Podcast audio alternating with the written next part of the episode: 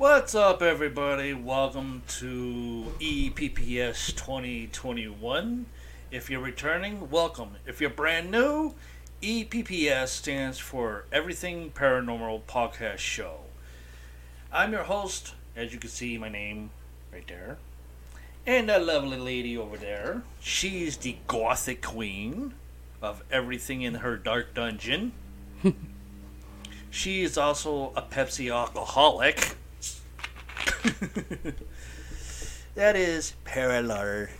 Hi.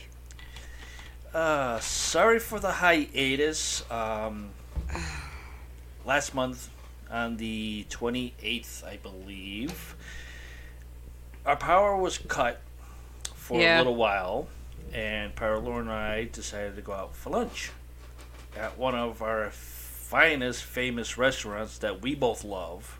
I threw a fit. Yeah. She threw a major fit after leaving the building. And we got about maybe, I don't know, maybe a mile down the road, I would say, by walking. Yeah. And we're never going to lunch there again. No. Um, my stomach started to flip, and it was hurting to the point where I didn't think I was going to make it home. And the next day, I was sick as a dog. Paralor was in between Yeah. at the time, and then I've took- had pain in my lower side, right side. and then the next day after that, you got it, and I still had it, and holy crap! Well, more like I kept. Uh, I was having uh, pain in my lower right side constantly. Still have it. Mm. No, I'm not going. So, It'll take a whole lot of help just to get me to go. Yep. so we walked about two miles down the road, and we stopped off at DQ. Yep.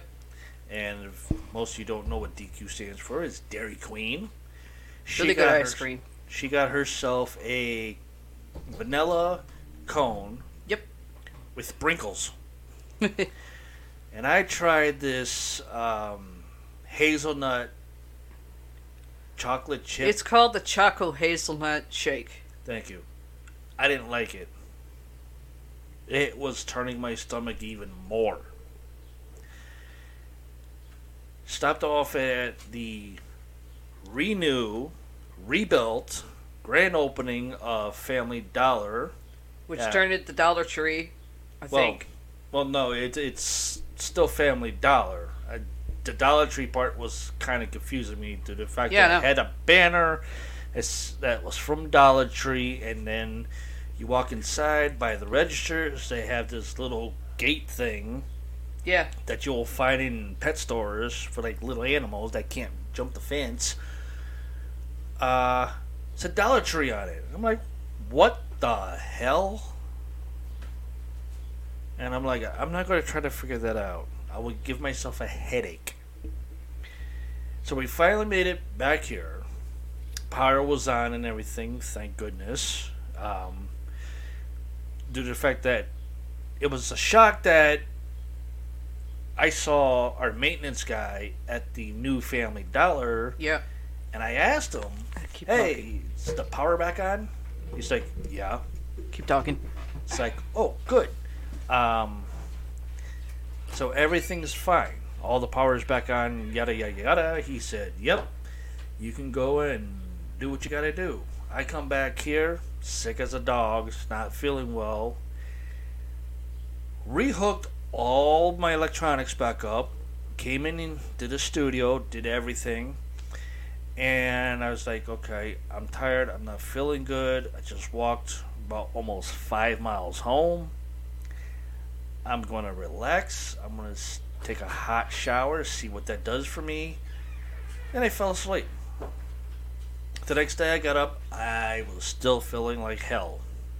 Paralord took one look at me and says, Why are you whiter than Casper the Friendly Ghost? I'm not feeling good.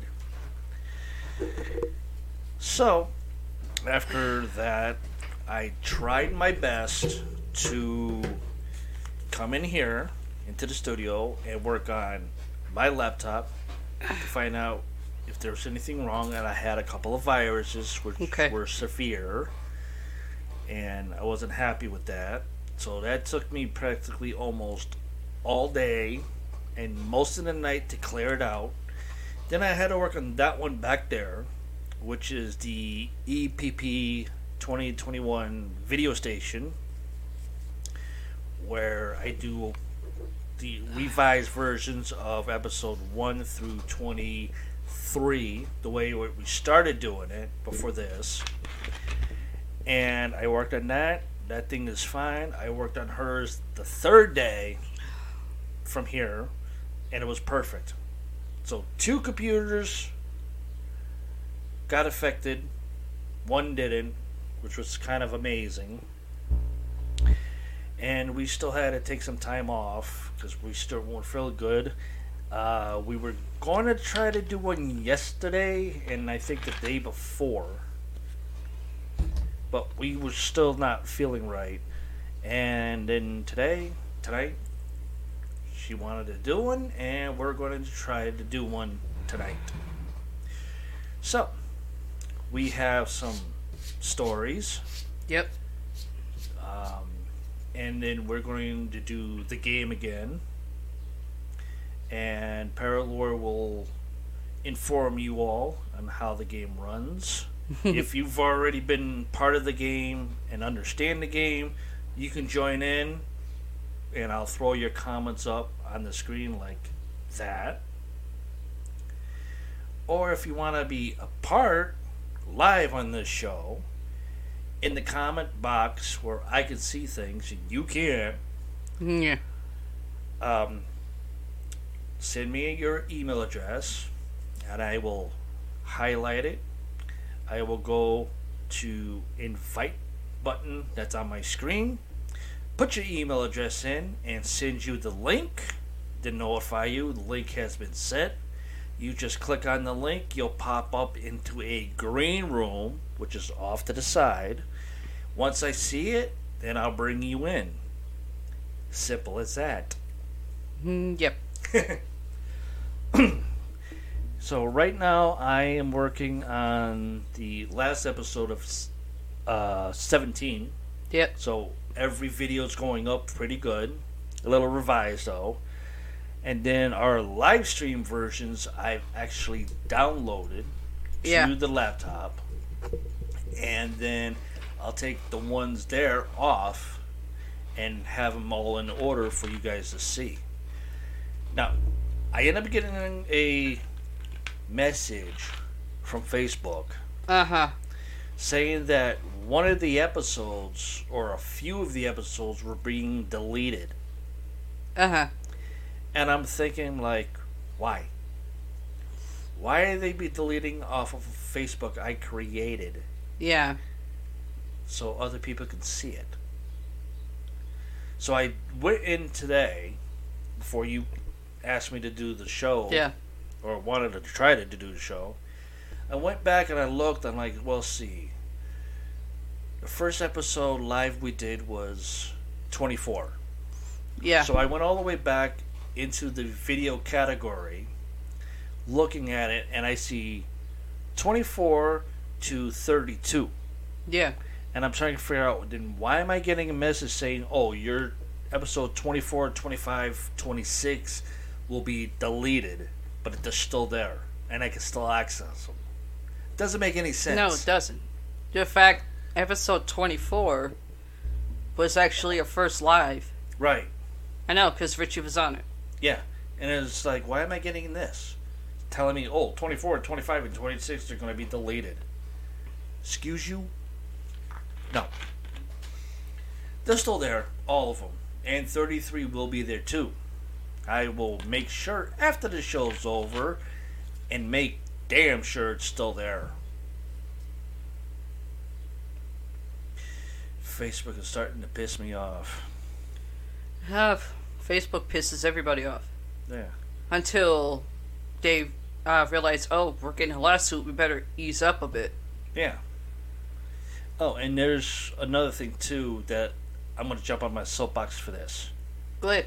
There's a clown on YouTube throwing up exposed videos calling certain people fake. Oh yeah.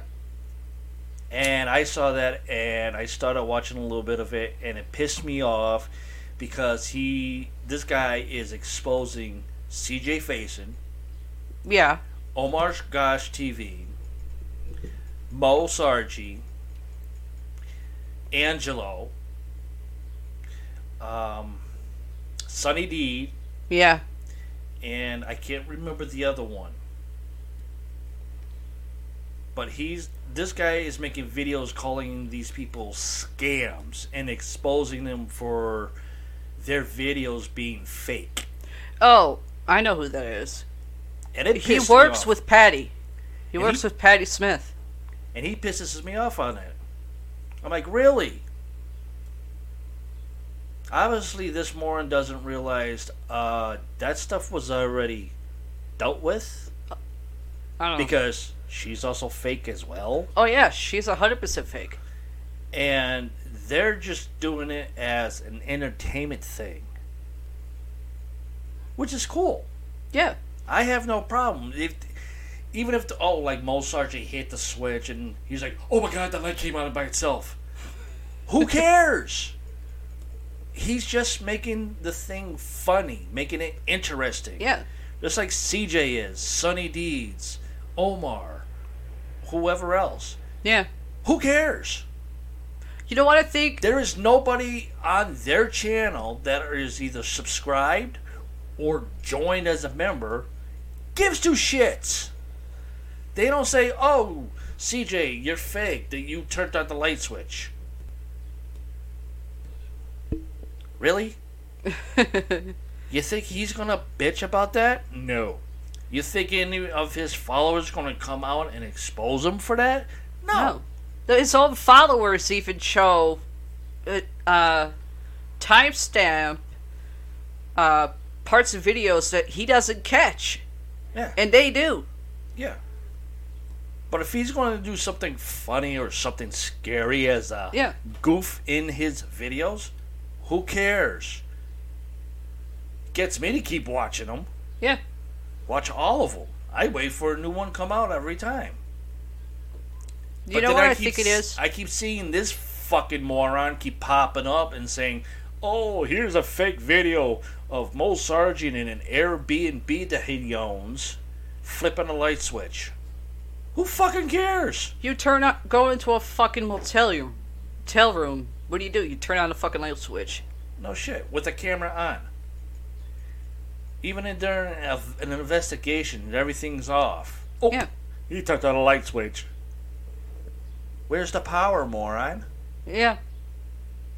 How could he touch the light switch if he's not near one? That was one of the exposed things that he put. Uh huh. Oh, so what? He was at the front door, of course. Oh, I hit the switch by accident. I scared myself. Oh. Grow the fuck up, you idiot. You know what I think it is? Ban this motherfucker. The motherfucker. I know who it is on YouTube. On YouTube. Um, in fact, he was one of the first, very few douchebags when I started wrestling, calling my shit fake. I remember because the fucker was in the front row once. And um, if I remember, uh, Richie and Alex were both in on it together. And I'm just managing. And I'm hearing uh, the moron legitimately c- uh, calling, doing anti gay slang at him. And pretty much hurled them over the f- a fucking barricade and kicked them in the face. Yeah. And did a, a move that I saw Danny Bonaduce do. Grab his nuts. Due to the fact, I had to trim my nails when I wrestled, but I ha- had them at a specific length. Mm-hmm. So when I grabbed his nuts, of course, yeah, Alex and Richie saw it, but that was hurting them. The think And that I would said- hurt anybody. Hey, douchebag, does this feel fake? Trying to see if I can- Uh, hurled him up off the ground by his nuts, threw him into the security guards to get him the fuck out of here. Before I really fuck him up. Yeah, literally. But it just pisses me off on seeing But that, like that. but that guy that you're mentioning, he was that guy. I had a few idiots since then try to get into the ring, Yeah. but you don't see them idiots around either. No. Oh wait, one of them's in jail. No wait, one's in prison. The one that killed Alex, and his brother Darren and cousin Darius is in a hospital somewhere up north. Yeah, Not by me. I found out who did that. Oh, and here's another one too. What? Uh, let me go back up. It has to do with Randonautica. Yeah. Um, somebody put this as a while, and it's got 5.5k views on it. Yeah. And it's the Randonautica app, app has been exposed. Yeah. It's shit that's already planted. I even know that. Yeah, The because people that are do YouTube, um, when they find the stuff, it's almost like I might as well say like a rejected version of fucking Scooby Doo. Like trying to crack what the hell it is. Yep. Um, but there's even um, clues that even the people that run the app don't even know. For example, um, the book that um, um, CJ's friend there that he found in Florida re- linked to the Zodiac killer. Oh, okay. Um, Sunny Deed. S- not Sonny Deeds, the other one. He's in New York. Oh, Jazz. Jazz, or yeah, Jazz.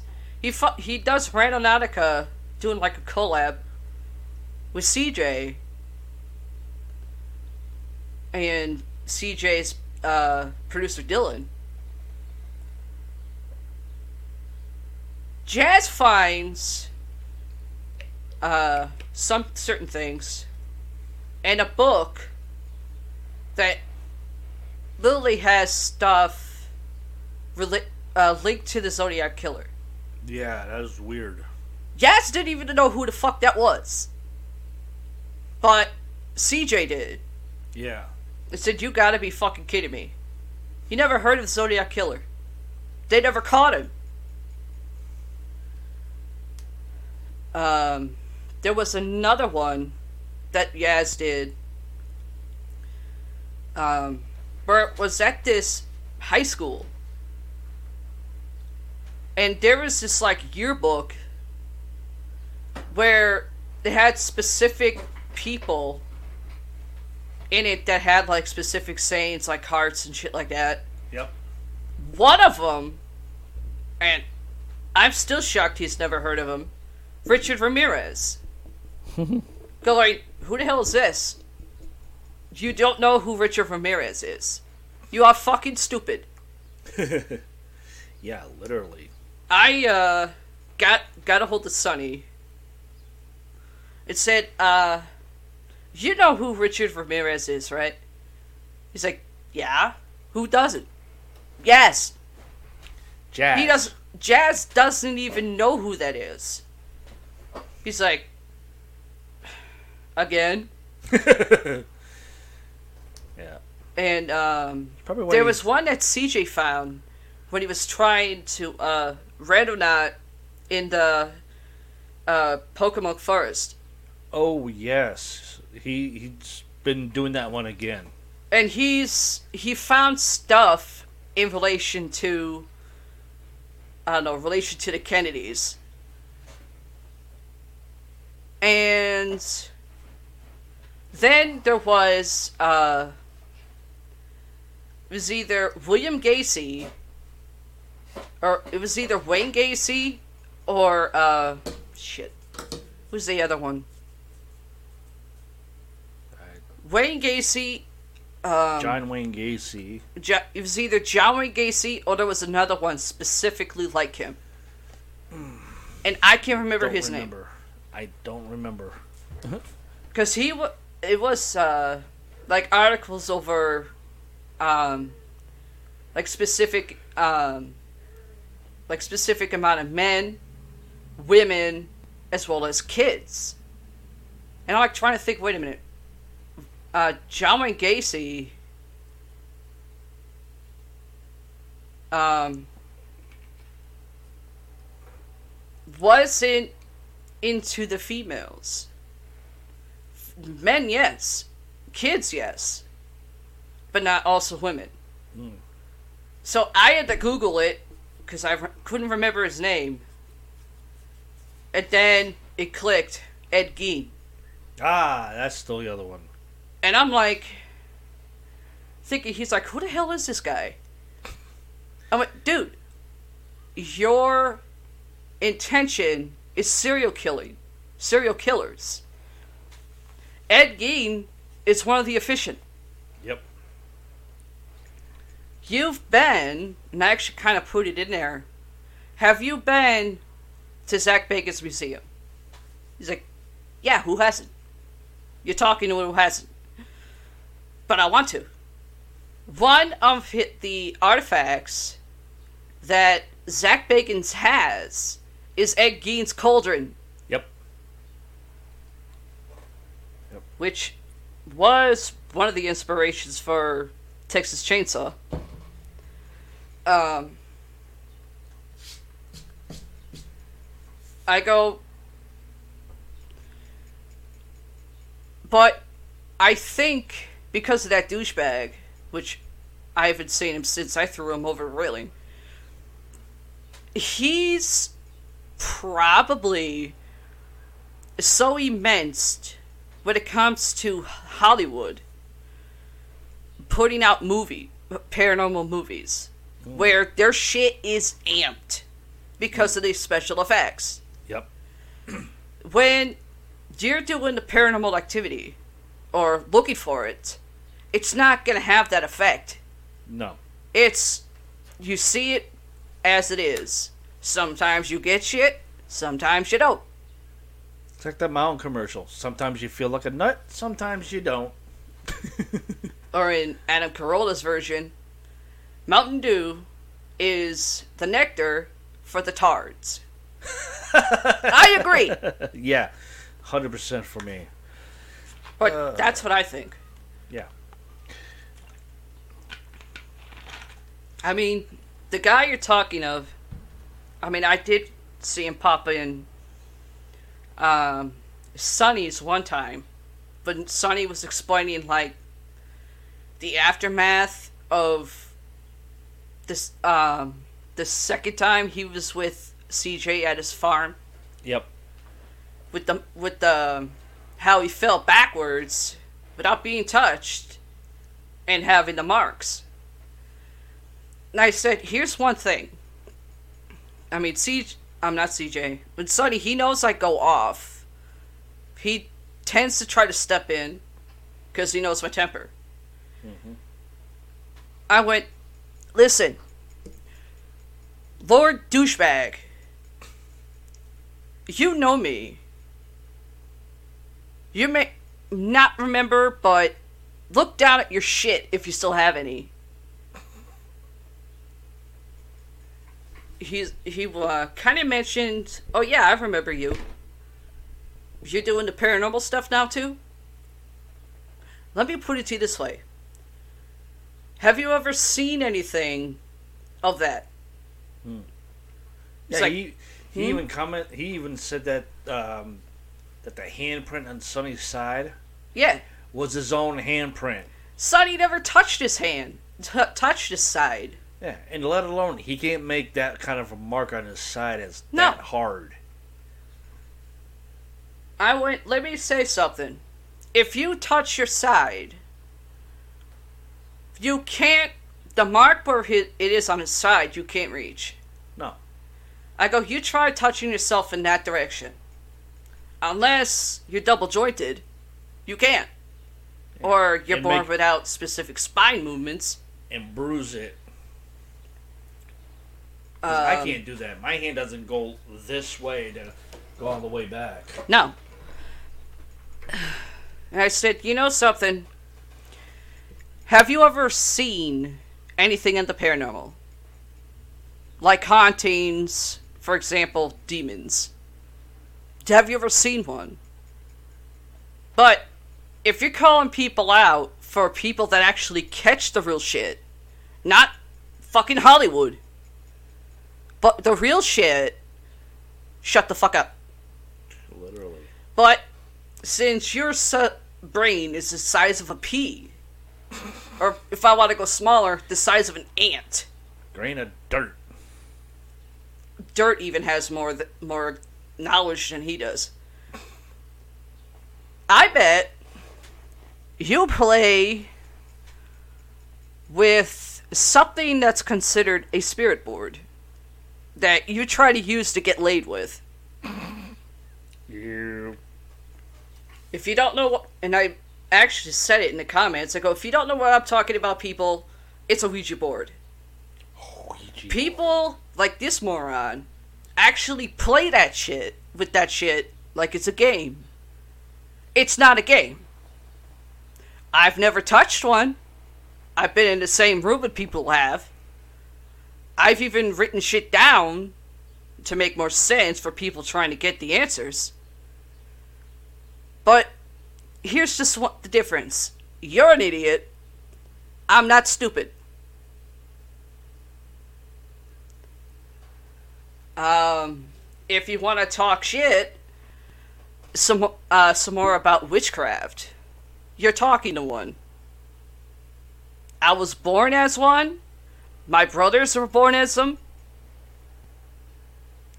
But I'm probably one of the very few members of my family, biological family, that do the darker arts. If I'm put in that direction, if I'm that pissed. And um, shockingly, uh, nobody on Sonny's, um, if he'd ever heard of the guy, after that. So if he's coming back out and talking more shit, Oh yeah. then sooner or later, um, not magically predicting, but predicting in the fall, specifically in October, he's gonna get shit hit with him, and he's not gonna be able to figure it out. Or better yet, he's not gonna say a fucking word after the fact. I'm gonna take a sip. Yeah, literally. I, I mean, I just saw that and that pissed me off. So I figured I'd get, get on my soapbox for that one. So, Okay. anyways, excuse me. So we're we're kind of feeling it better. I want to give a shout out to Sarah. Um, for the last couple of days that I've been posting uh, no podcast show on one night, no podcast show on another night. She's been saying, "Please get better soon." I Yeah, the Sarah. shows. I missed the show. I miss watching you guys come up with some really good, goofy shit. Uh, the game that we play, Yeah. she gets a laugh out of. so it's like, hey, thanks. So at least we have some viewers that are liking it. Yeah. Some of them, we know, um, well, I know there's viewers that see it after the fact. Yeah. Um, Richie being one of them. But doesn't comment. Huh? But doesn't comment. He never does. when he watches something on YouTube, he doesn't comment on it. Yeah, no Same shit. thing with Facebook. Yeah.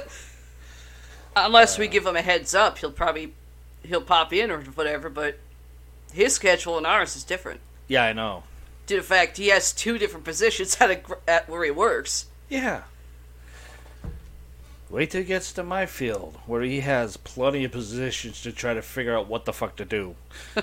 podcast show host, uh, podcast editing, podcast audio editing, uh, finding stuff, podcast video editing. Try that. I got way too much stuff. Also, on our other Facebook, which is the private side.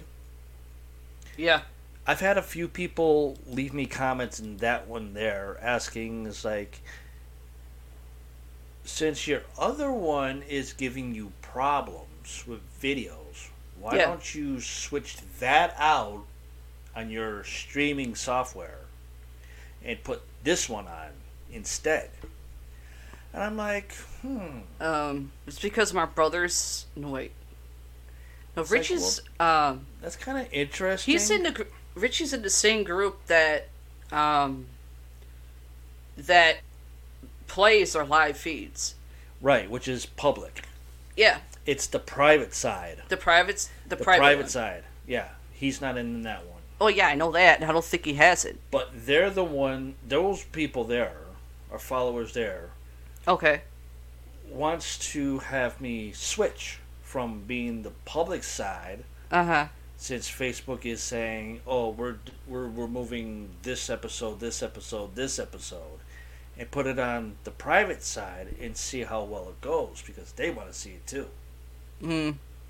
I'm like, mm, you know, I would do that, but I don't know how well it would work because I don't know. of the public side. People are popping in on it and actually socializing with us. Yeah.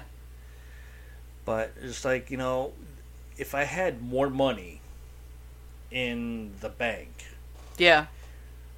I would be totally fine with upgrading to where I can add a couple more to the live stream.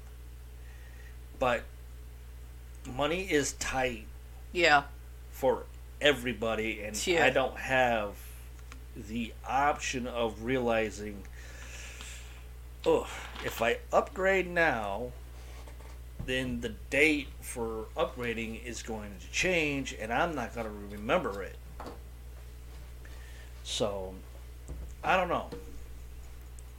I don't know. I may take the public one off and just put the private side on it Yeah. probably for like the next episode and see how well it does. And then just let everybody on the public side know, hey, we've changed our public shows for live streaming to Yeah. our private group. So please join this private group and everything, and you can watch the shows there. I don't know yet. I don't either. Thinking about maybe you could make it a poll for it. But the um the the Facebook page that's just called Everything Paranormal. Um, because one of my friends mentioned it since that's actually the one that's giving you the most problems. Uh, to just get rid of it and just keep the the Facebook page for the whole thing Yeah, or it's, uh, friends group page and the page that the lives are on. yeah, the one but- that's regular, re- um, that just says everything paranormal. Why keep it? Well, no, it, the, the one that is if the the link in the address bar is Yeah. facebook.com backslash EP Podcast Show 2021. Yeah. That's that's the Everything Paranormal Podcast Show 2021 Facebook page that I first created. Yeah, no. Then I created the private side and everything for like uh, like people's paranormal stories or Yeah. photos or EVPs stuff like that. But the, this side here is giving me the problems because it's taking away the videos Yeah, for some odd reason. I can get in notifications, but they want me to put it on the other one, which is the paranormal group one for our show. uh, there's going to be a bit of an issue with that because Richie's not in that one. I know that. I would have to let them know though, because the one that they want us to do is facebook.com slash groups slash M O V I E R E views EPPS 2021. Yeah. That's the side that these people want to see since there's 81 of them there, which is really good. And then there's only. Uh, let's see. Well, according to this one, it says 283 people like this page. Yeah. 287 people are following it, Yeah. which is a lot good. Yeah. I just don't know. I'll leave it up to you guys. If you want me to go, if you want me to get rid of the public side and use the private side for all of the live videos, let me know down below in the comment box, or you can email the show and everything, which is on the private, uh, yeah, private, which is on the public page. yeah. Just scroll down, you'll see it. Just click on it. Email me if you want it to stay on the public side or do you want it on the private side. Just let me know. Yeah. Okay, enough of that soapbox. Sorry. Almost 40 minutes worth of ranting. Well, to be honest, uh, to be honest, um, the page that just has everything paranormal, since you haven't been able, uh, be able to update it, the fact it's like the one thing I see is like something from like two years ago, like 2017 or something like that. Yeah. Might as well just get rid of that one, Well, no, no, that's when I joined. huh? That's when I created the Facebook page. in Yeah, I know. 2017. When it was originally Decast Podcast Radio. Yeah, I know. but then nobody could find it. And I was like, oh my god. And that's when I had to go through all these changes. So now people can find it that way, Well, yeah. and the public, uh, the private one too. But okay, I'm trying. I was trying to put the videos on the private side, but for some reason it just like stays there. I It don't just know. says posting. That's what that's starting to irritate me. I'm like, what the hell? And I was like, never mind. People wondering where did my wi- witches rope? one of them. Or the only ones I got left. Yeah. and the cats like to screw with it. Like the one that's over here in the suitcase. That way. Got one in a box over Okay, that Maddie? way. And he got one over behind Paralore on his traveling kitty cage. wow. I wanted to try to say kitty cage straight through and I almost had a burp. Yeesh. I hate that. Okay, story for you? Uh, yeah. Okie dokie. Give Let's her see. full screen, guys. Voila. Ranking of the best 25 horror villains of all time. I don't think we did that one. Because when it comes to horror, I would have already, I would have remembered. Yeah, these some of these stories I sent to her because it looked interesting, but I wasn't hundred percent sure about them. And I asked Paralore to thoroughly go through it, and if it's interesting, she would do it. If it wasn't, well, then it's garbage. But here she goes, full screen on Paralore. Let's see. Uh, horror films have been around almost as long as movies in general. Meaning, Hollywood has created enough monsters, maniacs, and murderers to haunt the dreams of moviegoers for centuries to come. But depends. But exactly which villains are the most frightening?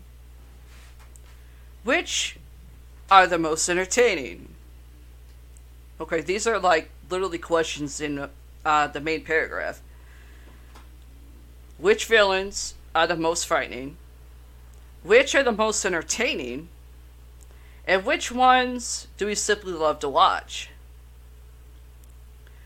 From Universal's classic monster movies to the scariest slashers of the 21st century. Sounds like a movie quiz game. Huh? Sounds like a movie quiz game. Like I movie probably would- trivia? I, I probably would fail like 99% of it. Probably Yeah. only get maybe like one right. Well, actually, to uh, my brother Richie on roast, he's a huge fan of Halloween. Michael Myers. He's got the whole fucking collection, including Rob Zombie's version.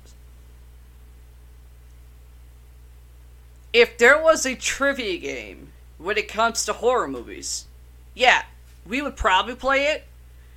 But if it's anything Halloween related, he would probably beat you on. Dude, in fact, I've said this more than once. Halloween 3, Season of the Witch, should not even be a part of the Halloween franchise. Because it sucked and had nothing to do with Michael Myers. That's why. That's why I said I probably out of 99% of it, I probably could get one right. That's it. Well, Chucky, I would. If there was something on Chucky, I would eat that bitch. if someone comments, "Oh, what the 2019 version?" I will specifically, with witchcraft, throw something at you from across the room and not be there. I've actually done that my brother's Richie. My brother Richie was uh, a uh, knows that a little too well. I've done that once or twice to him, but not as much. Let's see. Number twenty-five on the list because I'm going twenty-five to one. Candyman. Let's see, Candyman, 1992's Candyman, an original idea. This is a question. Here's the answer. Nah. The character is basically the male version of the old Bloody Mary urban legend slash ghost story, but with a little extra work. Did the film sca- f- still scare people scare moviegoers from ever attempting to look in a mirror and say Candyman five times in a row. You betcha. No. Candyman, I mean, the original Tony Todd, who did the original, it was different. I could give it that. A different spin on the Bloody Mary Bloody Mary version, or Bloody Mary Legends. but giving it more of like a racial to, uh, contour to it. It didn't scare me. I'm pretty sure some people that have a fear of bees. I mean, me personally, I'm allergic to bees. Anything with a fucking stinger, I'm allergic to it. But was I afraid of it? No. I'm definitely allergic to bees. I know. But you're not afraid of Candyman. I mean, Pierre Mikes himself, he's seen the movie Candyman. Not the new version that's supposed to be coming out, but the old version. Pierre didn't even like it. He understood the concept of it, even though it had a little bit more of a racial tone. Due to the fact Candyman in the movie is a black guy. And the main, I might as well say like the protagonist is a white chick. so it's a little bit of an urban racial tone to it. but the concept of Candyman in a different type of spin of basically saying another way of t- retelling Bloody Mary. It's actually more enticing than the Bloody Mary legend itself. We've already done the uh, the rest of the legends already, which we did the last episode. Bloody Mary, one of them. Three different fucking versions of Bloody Mary, but not one is of an original origin. It's always shit that's passed down. So, to be honest, Candyman, really good concept. Wouldn't say, you know, one of the. Okay, on the 25 best, uh, be, 25 being at the end of the list, it's a uh, a good character. I wouldn't place it with the 25 best horror villains. I wouldn't. Okay. Now we're going basically old school. Basically black and white old school. Count Orlok. Paramount just look at me like, who the fuck is that?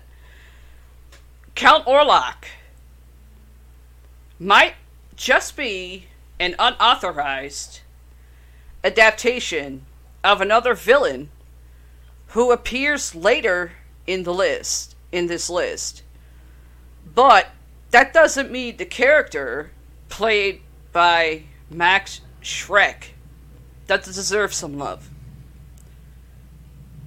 1922's Nosferatu did a lot of the horror genre, but you can't tell me Orlok isn't still chilling to look at 96 years later. I mean, technically, on my fi- in my film classes in college, that was one of them. I mean, me personally, um, it was a pretty good movie.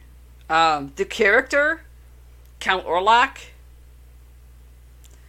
okay. Does it strike the idea of a vampire that is like an energy vampire but doesn't suck blood? Me personally, the vampires that actually it vampires of movies that bite and suck blood are more interesting than energy vampires that take the uh, actual air out of the victims. What do you think? Eh, Paramike just went, I don't know. Okay. Sorry, I'm just on my mobile phone trying to see how well the video's going. Ah. Um, Number 23. on Facebook, you're a little behind. Huh? On Facebook, it's a little behind, but it's it's catching up. Okay. YouTube, I was watching it. it was same thing, a little behind, but it's catching up. Now I'm about to check out Twitter. That's why I have my earbud in my ear. Ah. Okay. Number 23. The Invisible Man.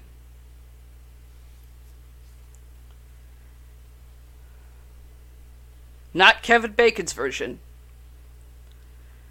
Okay, Invisible Man. Most people with the power to turn invisible would probably spend their time sneaking into locker rooms, getting free shit, and spying on their favorite celebrities.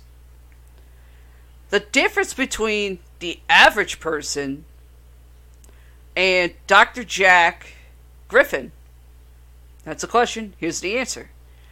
Griffin is kind of a dick. Okay, technically in the movie, but not the book, by H.G. Wells, it's the invisibility drugs that turned a doctor insane. But, like a typical mean drunk,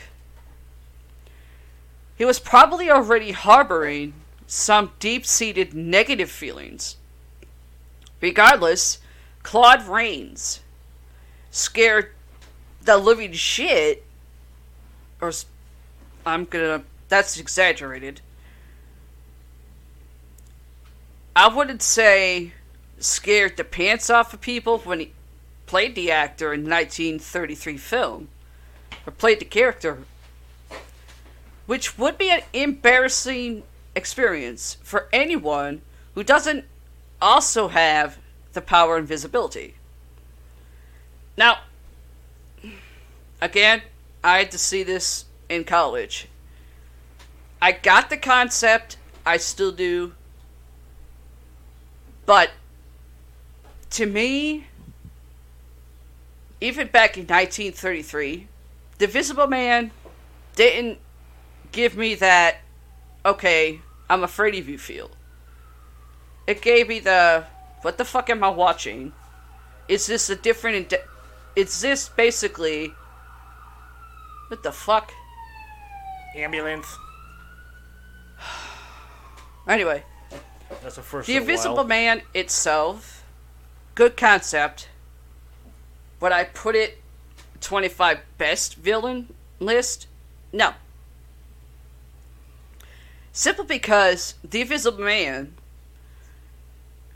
might as well say it's basically a first, a first draft version of Dr. Jekyll and Hyde. That's what I got. What about you? Not so much because I, f- I fell f- asleep through it. it was a snooze fest for me. And the only star rating I gave it was a zero. Yeah. But well, the concept, the Visible Man taking pills to become invisible, but starts cracking and going and killing people. To me, that's the first version of Dr. Jekyll and Hyde. Let's see. Next. Oh boy. Patrick Bateman. This is number 22. Patrick Bateman could probably already tell what that's supposed to mean.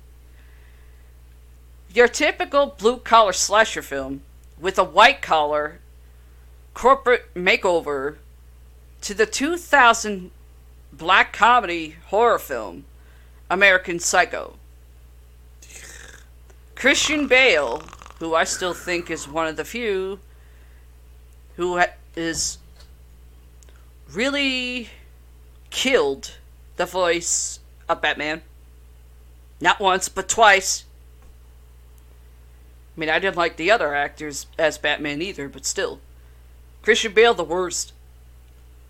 Starred as Patrick Bateman, the film protagonist, who is either a sadistic homicidal maniac or just a delusional and paranoid, paranoid suit living in a dog eat dog world of business. Either way, uh, person writing the article, we loved all 101 minutes of this film, which is based on the 1991 book of the same name by Bret Easton Ellis. No, it's not Psycho Norman Bates. It's a different fucking movie. Me personally, even though it was a film class, this is one of the very few horror movies of my film classes that I fell asleep to. but I still aced it. but I still aced the fucking uh, test. Okay. Number 20. It's a Stephen King film. as well as a Stephen King book. Carrie. The original Carrie. The one film, or one of the few films, that actually has a fucking redhead in the cast. Also, a redhead for the main cat, main star. Carrie was pure evil from the start. With what with her disturbing telekinetic powers and all. This makes her the unfortunate villain of the 1976 film Carrie, especially after she killed almost all of her classmates and teachers in a fiery blaze. Of course, if those meat girls had just been a little nicer to Carrie, Sissy Spacek, the film, based on the novel of the same name by Stephen King, would have probably turned out much differently. Such is the life of a horror villain. So I love to see fucking Hollywood stooges that had the nerve to tell me redheads in horror movies isn't eye catching. What the fuck Steve Stacy Spacek is? She's a redhead. And not dyed hair either.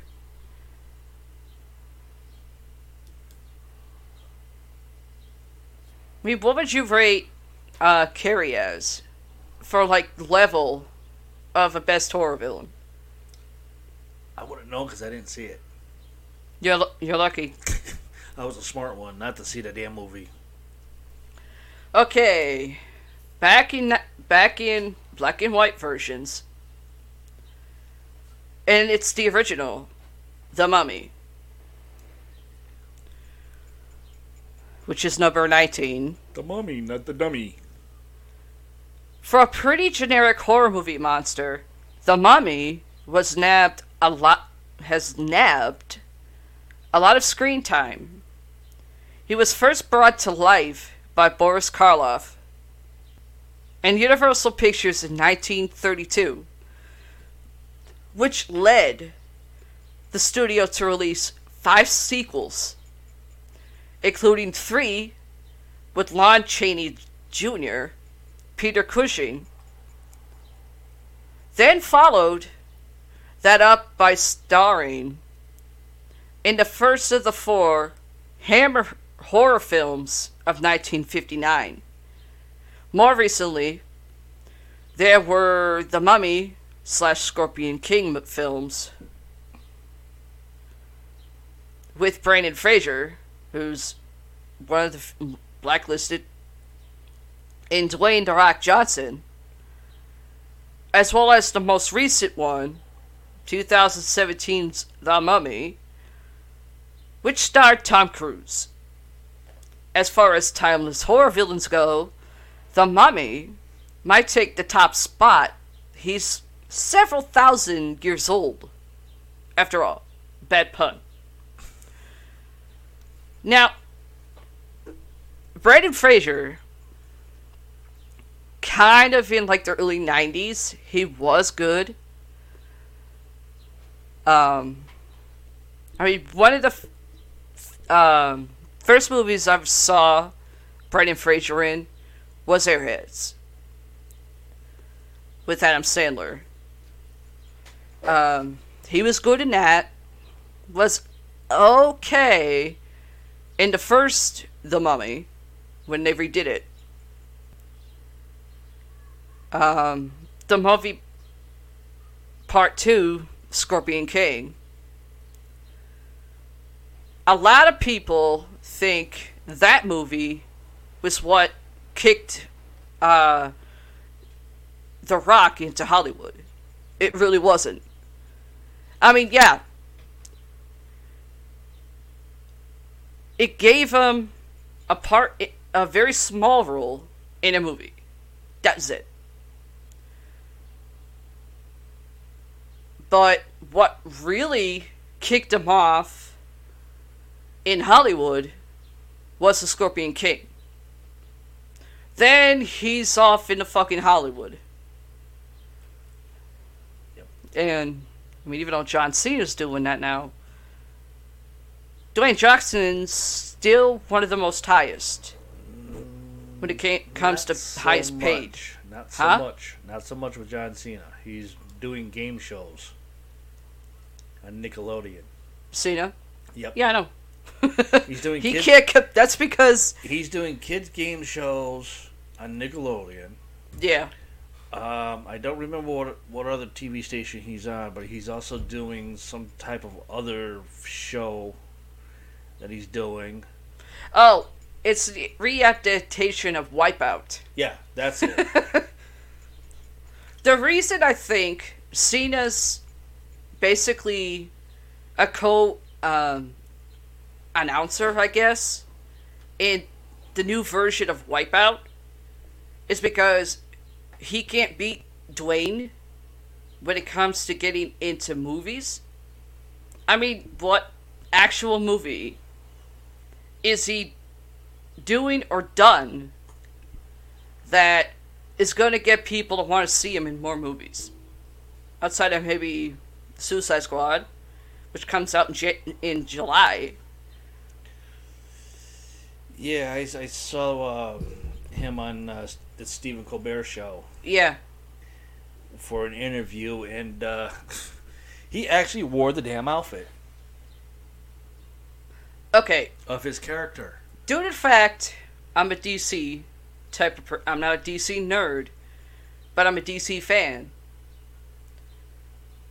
I know some characters with what they wore in comics and even TV shows, uh, animated, looked better in an animated version than a live action version. Yeah. For example, the Peacemaker that Cena's doing as a role. That outfit is, I want to say, makes him one of the worst. as well as Polka Dot Man. Yeah, uh, you know, I, I I've gone through the internet and I've looked up for these so-called superhero names, yeah. Supervillains. and not one area could I ever find Peacemaker and Polka Dot Man. They have to be Marvel. Because I myself like, never heard of the Pacemaker, uh, Peacemaker as a fucking horror villain in DC. Or I should say, a uh, supervillain. Peacemaker has to be Marvel. I mean, yeah, I've watched, as a kid, I've watched animated cartoons of, like, DC. Cartoons from comic books. I've never once, during the cartoons of DC, heroes and villains, did not once see Peacemaker or Polka Dot Man. Right. They have to be Marvel. Well, it took, like I said, it, I looked on the internet and I did not see it, it anywhere. But then I saw it about a week later, and I have it up here for Peacemaker Yeah. as a DC comic, and Wikipedia has Peacemaker as a DC comic character. Yeah. Um, it was a it was in a comic book that was ish, uh, number issue forty in November of 1966. Okay. But it really didn't make a sky high thing out of it due to the fact that uh, well this was 1966. Yeah. Figure in the 60s, if I'm not mistaken, it was more of over. Like, most of the comics that sold, like the older comics, is basically Batman. Yeah. It has to be like the one of the comics that's like the most wants wanted back then. I want to do between this. Batman and Superman. I'm gonna do this. I'm gonna show you guys exactly what Peacemaker in the comic book from 1966 looks like. Oops, what's going on here? Okay, Why is I- that flashing? I have no clue. Hold on, guys. Okay, I was gonna say. Let me try something else. Let me see if I can do it through Wikipedia. Because I mean, the outfit. all right. There we go. If you guys can't see it, I'm sorry. I'm trying to blow it up, it starts to flicker. I don't know No, why. I can see it. But that's what Peacemaker is supposed to look like with the outfit. Um. Yeah. The outfit that John Cena wears as Peacemaker is not the same one as that. Exactly. Something's wrong there. Yeah. Unless they couldn't um, get the okay to get the exact outfit. I don't know, but I want to go this way here. Now, just guys, just remember that that image of that comic book. If I can spell. I don't know if I can blow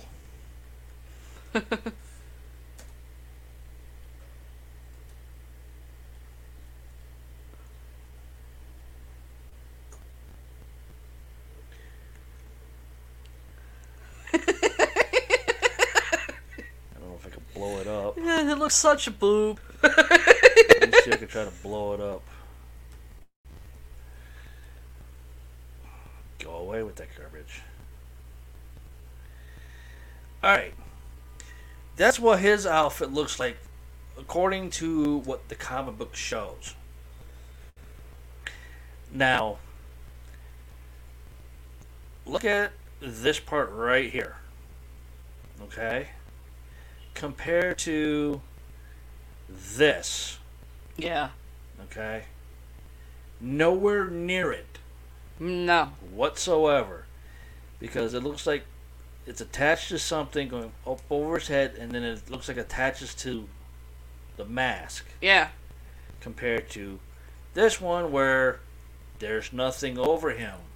Nothing is attached to it. Looks like he got additional. Uh,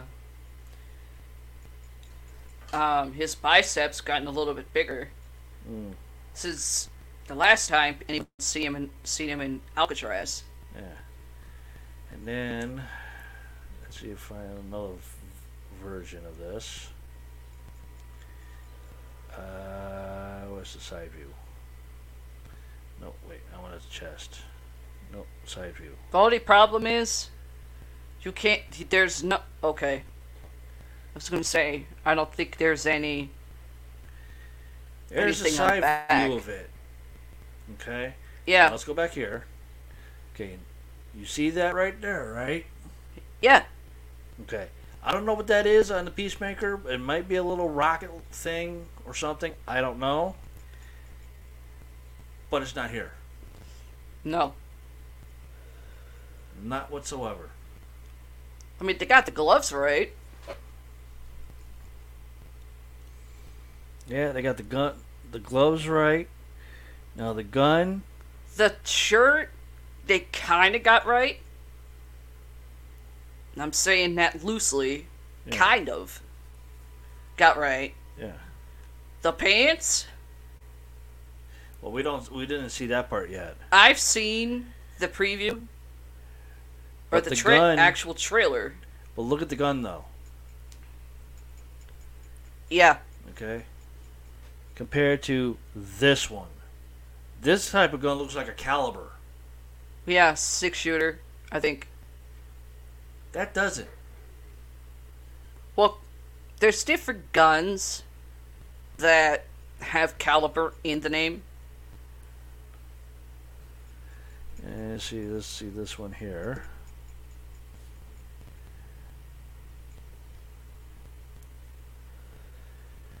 Now, see that? Yeah. There's no extra point up here. No. That's just a regular 357 Smith and Wesson. Yep. Look how tall the, the thing is at the edge of the gun. Yeah. That's a six shooter. Yeah. That's a Smith and Wesson caliber six shooter. How are you going to take a, a Smith and Wesson six shooter and just make it into a three 357? I don't know. That's not how you're supposed to do a reenactment of a 1966 comic book character. No, it isn't. If you're going to do it, you have to be precise. You have to be full detail to it and make sure that everything works perfectly. Yeah. If you're going to bring a DC comic character into a, a, a colored movie, Yeah. Or as the term is now, live action. Yeah. Uh, let's see. Put in Margot Robbie. Wait a minute. Pol- how do you spell polka dot? I forgot. Huh? How, I forgot how to spell polka dot. Mar- Margot? No, polka dot. Polka Dot? I think it's P O. Polka. Polka dot man. No, if I spell it wrong, it'll shoot. Yeah, I spelled that wrong. P O L K Wait, what? P O L K A space Pol- polka dot man. No. They have it as one word, I know that. Okay. Here's this version. Yeah. Looks like a rejected um Evildoer, Polka Dot Man. yeah, he looks like a rejected ver- uh like a rejected Marvel villain f- villain villain from the Flash. Yeah. Oops. Too many ads. Go I mean, even in the uh, official trailer, they don't show a whole lot of what um, the abilities Polka Dot Man has, Yeah. unless they're saving that. I don't know what. They're doing this. Paste. Go. Yeah, Almost the same exact. yeah, it is. But that's the original name Mm-hmm. for the guy that voiced over Polka Dot Man in the cartoon version. Yeah. that I remember seeing as a kid. And everything, but the new the new version of Polka Dot Man in the James Gunn version, uh, Um, the best one I could say is that one. is this one here? Is this guy? Like they don't show a whole lot of what his character does. It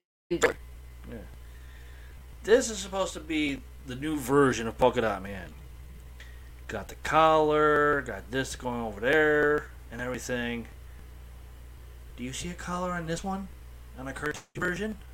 yeah, No, you don't see a collar around his neck. You No. don't see this right here up here. You don't see him look like he's wearing a goddamn jacket. true. I mean, I give credit to James Gunn for doing a Suicide Squad and everything, and doing a couple sequels to keep it going. True, yeah. But now I have a problem with him creating certain characters that are not to a T. Yeah. If you're gonna bring them in, so it's like, why? I mean, the guy playing Polka Dot Man in the movie to me looks like a twig for Yeah. a body tone. Yeah. Uh, and they don't show much of what he does, unless they're saving that, uh, keeping that out of the trailer for know. people to see on screen. Yeah, but it goes on. It goes here. And this, this was kind of funny because I don't ever remember Batman uh, fighting Polka Dot Man. Uh-huh. Overlooked Batman Rogue the Polka Dot Man, who will make his live action debut courtesy of actor David. I can't even say that last name. Malchin, Thank I believe. I don't remember Polka Dot Man ever battling Batman in anything. Not even in the damn comic books or the cartoon version. Or the 1966 version of Batman. No, I, don't, remember either. anything of Polka Dot Man ever. I only know about Well- the Joker. They probably had him in there, sort of like as a draft, maybe. But nobody th- really took to it, so they decided, okay, what about Joker? That took off more. Right. And that's what I remember. I just don't remember, you know, from the TV show Batman from 1966, due to the fact I watched every episode. Yeah, Um, I remember the Joker in the 66 version. Yeah. Cesar Romero. Cesar Romero. I remember Catwoman, Yeah, Julie Newmar. yeah, I remember the Penguin. I don't remember his actual name. me neither. the Riddler, Batman himself, which was Yeah. played by Adam West. Burt Ward played Robin, Mm-hmm. Uh, and there was some other new villains that were coming out, but nothing of Polka Dot Man from '66 to the time that the TV show ended.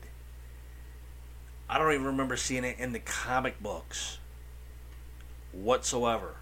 It probably was, but like I said, there was probably only a limited edition. And not many people thought, okay, Polka Dot Man does not work. And then, like You got Joker. clown. and you got Joker. I think when it comes to DC, the DC fans for comic books, movies, cartoons, they're always gonna go Batman, Joker. That's their main goal. Right. Anywho. Let's see. Okay. Number 19. Really? Jigsaw? Okay. On maybe like. Jenga! huh? What'd you say? Jenga! No, that. Not that type of jigsaw. Trying to make a joke and then went, Meow. No, every time I see Jigsaw from Saw of Saw, it gives me a headache. That's how stupid I think this whole fucking franchise is.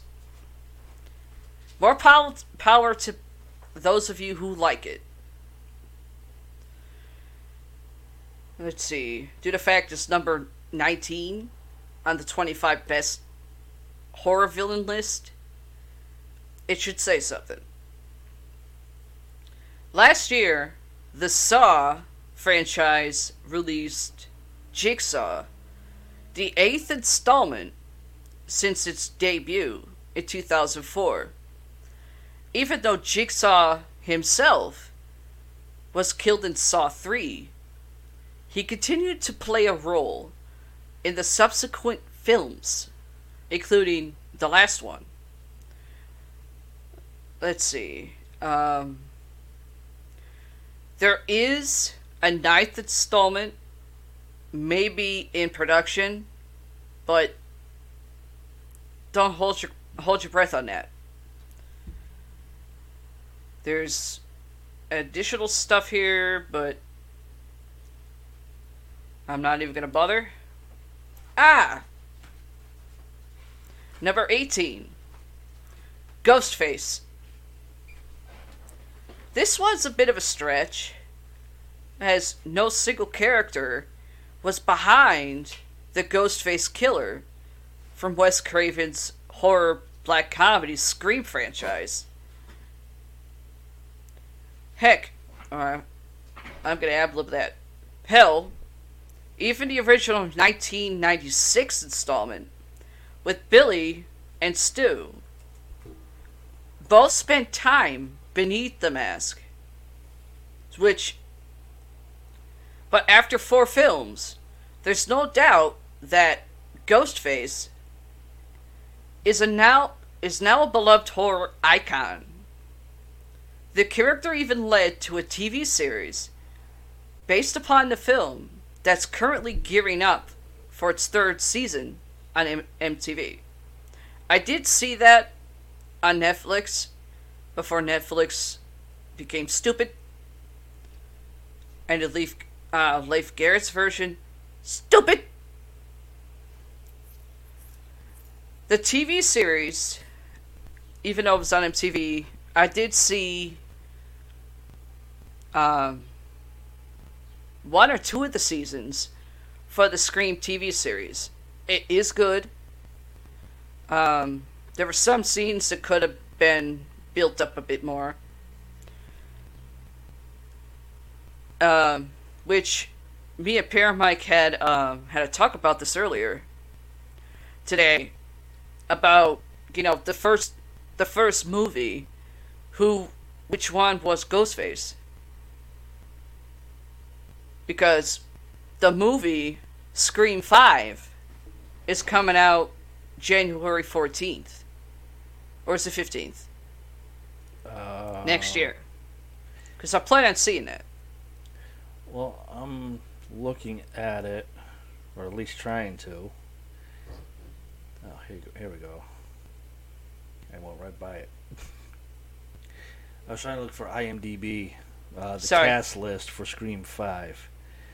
Uh, it's supposed to come out in 2022. I'm not exactly sure what date yet because I haven't seen it. But most of the original cast is coming back yeah to it. Uh, Nev Campbell, of course she's Sidney David Arquette, coming back. I wonder if they're gonna kill off his character Um, Courteney Cox, yeah. Hayden P, the blonde-headed female, Emma Stone, mm-hmm. Chloe Mo- Moretz, if I said that right, M O R E T Z, uh-huh. Um, Gulliver McGrath, Penn Badgley, Ju- Julianne Moore, okay Ryan Reynolds, uh, Topher Grace, Marley Shelton, another blonde female, uh-huh uh, Charlotte, Charles, Charles Th- Thriern, another blonde woman. I can't say it, pronounce her full name. She's got one of those names that you can't pronounce. uh Uh, Dwayne Martin, Frances Fisher, William Valadrierme. Can't say his last name either. Uh, Katie Cassidy, okay Anna Hutchinson, another blonde. Mary Elizabeth Winstead, mm-hmm uh, Roger Jackson, okay and they have Wes Craven up here for some reason. they're probably crediting it uh, to Wes Craven due to the fact he created it Well, they have him. They have hit a title for him underneath it. It says coroner cameo. couldn't be he died I know. like two years ago I know. Uh, Roger Jackson is a voice. okay Um, Mary Winston is playing Denise Kafson. okay opening. Uh, Anna Hutchinson is playing Natal- Natalie Misoon Okay. opening. Uh, Katie Cassidy, Trisha Goldstein as a sister. Uh, Wilmer V as the as Officer Gonzalez, a cop. Mm-hmm. Frances Fisher, she's playing Miss Karen Davidson, a CEO of Child Care Services. Hmm. Really? You putting somebody as a child care service worker in a movie that sucks. Uh, just got a message. I can already uh, think she's probably part of the kill count. Probably. But we just got a message from Jay. But they don't have Matthew Lillard. no. Then Why the fuck are they? Why the fuck um, are people blowing up on the internet, even on Twitter, that Matthew Lillard is part of the Scream Five cast? I don't know, to be honest with you. Because this is from IMDb, Yeah. and this was done June 21st, 2012 to June, to June 10th, 2013. But I don't think they they have updated. But it says Scream Five cast list for Yeah. IMDb. And I was like, "W- okay. I read this down, and it's weird Hmm. that I don't see it. There's then another one uh, from slashfilm.com slash screen dash five cast. Screen five cast, Courteney Cox returns as Gale Weathers Yeah. in it. And then we got Pop Buzz, which we'll go there. But while that's loading, we got a message from Jade. It says, "Hi, guy, hey guys. Sorry I had to pick up my husband up from work. Glad I got to listen." It's okay. So let's see. There's a video of Nev Campbell opening up about crazy Scream fans. Uh huh. Uh, will Selena Gomez star in Scream 5? That's a question. Selena Gomez. Yes, that's a question. Uh, will Nev Campbell return? Another question. Here's everything you need to know about the fifth movie in the Scream franchise. Uh huh. Scream 5, 5 is officially on the way. Production has wrapped, and people are now desperate to find out everything about the highly anticipated new movie. Yeah. Or in this case, new film. Not me. It's no secret that Scream is one of the most iconic slasher franchises of all time. Yeah. It kinda I don't think so. I don't think so. It. Well, It's not. It's not the iconic slasher franchise of all time. I'm sorry. Well- I, I will disagree with. well, the thing is, when Wes Craven first came out with it, people flocked to it because his name was on it.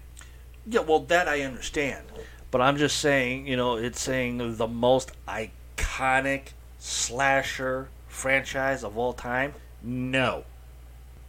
Okay, what would you put for your top five then? Number one, Freddy Krueger. Okay, yeah. Number two, Jason. Okay. Number three, Michael Myers. Number four, Leatherface.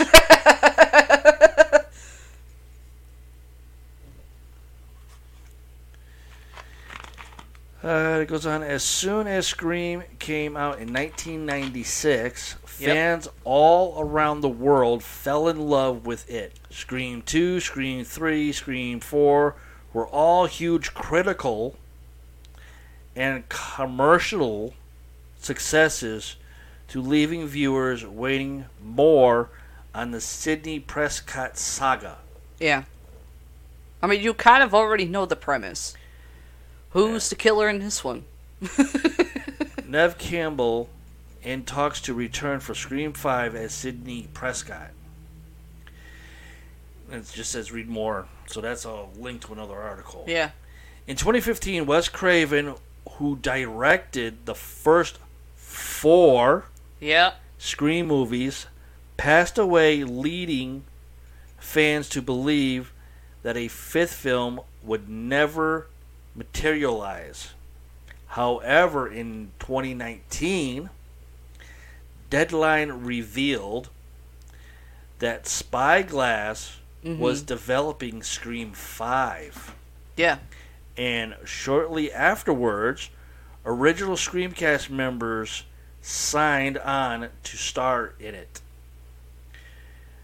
With that in mind, there here's what we know about Scream 5 so far, including the release date, cast, Mm-hmm. spoilers, and much more. Question When does Scream 5 come out? And it has, it has Ghostface on one side, Neve Campbell on a really old ass phone on the other side. When is Scream 5 release date? Scream 5 was originally tipped for the 2021 release to coincide with the 25th anniversary of the first film. However, filming was delayed in response to the shitstorm pandemic. Fans need not to worry though. Production of production on the film resumed as soon as it was safe to do so, and it has since finished. Production wrapped on November 17th, 2020. Mm-hmm. We also have an official release date on August 29, 2020. Mm-hmm. That was last year. Yeah. The official Scream Movies Twitter account confirmed that Scream 5 is coming in 2022. Yeah. They tweeted on January 14th, 2022, we're going to hear you scream. Granted, they're saying that through Twitter. I just don't know about that yet. Mm. Uh, okay. I'm going to throw this up here really quick so you can read that.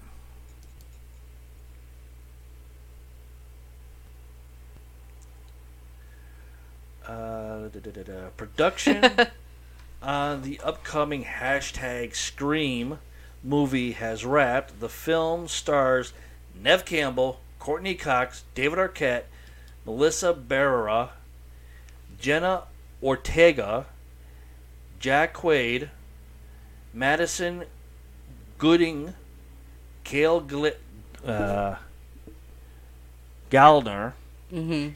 Mikey Madison, Marley Shelton, and more. Okay. Um, and that is it on January. Well, there's a tweet here that says on January fourteenth, twenty twenty two. We're going to hear you scream. It's got a video with Ghostface on it, and the way they have it so blown up, it looks like it's deformed. Okay. Uh, let me share that screen there, so you can see it if it works. Look how deformed that damn thing looks. Are you seriously kidding me? It looks that deformed for a blow up. It looks like his mouth got longer. oh. And that was on August 28th, 2020. Yeah. Who will direct Scream 5? And it just goes on and on and on. I'm not going to read the rest of it because I know I'm taking away a lot of your time. So there's that, guys. Now back to Paradwater. Okay. Number 17. Phantom of the Opera. Hold on. the, the fucking eye roll. This isn't the Broadway version. Um, also a version I did, and trust me, singing the songs from when I was 16, 17 might have been easier because I had a special type of, of corset underneath. I can't do it anymore. Um, it's not that version, and it's not the movie that came out 2004. It's not that one either. This is the original Phantom of the Opera, which was it was black and white, Okay, but it I was also silent. I was about to say the black and white version. Yes, there's two black and different- white. There's two different black and white versions. There's the silent type, and there was the one with actual saying, speaking in it and singing. It's it's silent. Two- It's 1925 silent film. Yeah, there was one in 1925, and there Yep. was one in 1932, I believe. That was 1925. voiced. The one I'm reading, 1925. Yeah, I'm just letting you know though. There was two black and white versions. Yeah, I know that. 1925 and a 1932, I believe. Yeah, I know. Let's see. When you boil it down, the Phantom of the Opera, Lon Chaney Sr.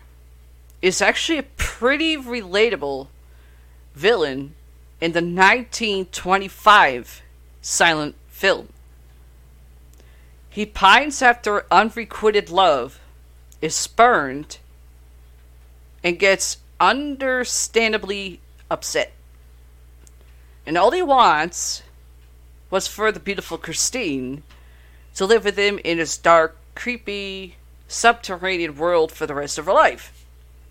With a bit of dental work, a nose job, that's real nice, and maybe some coloring around the eyes, the guy could actually be a decent boyfriend material. If he wasn't so damn insane. That's a bad pun. And here we go. Number seven, number sixteen. Pazuzu Regan.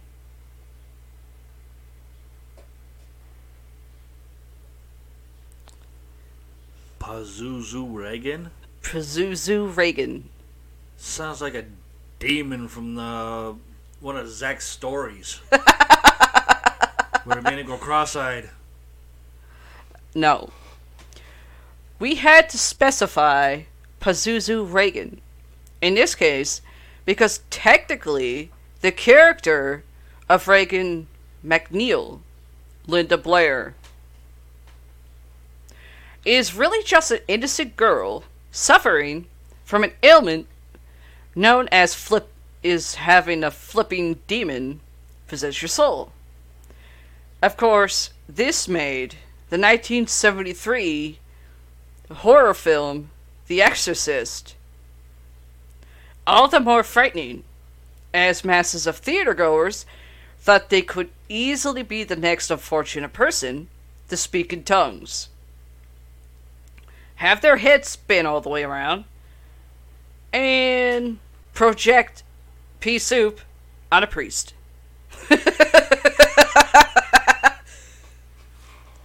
but yeah, Pazuzu Regan They is stole that one from the Exorcist movie. huh? They stole that from the Exorcist movie.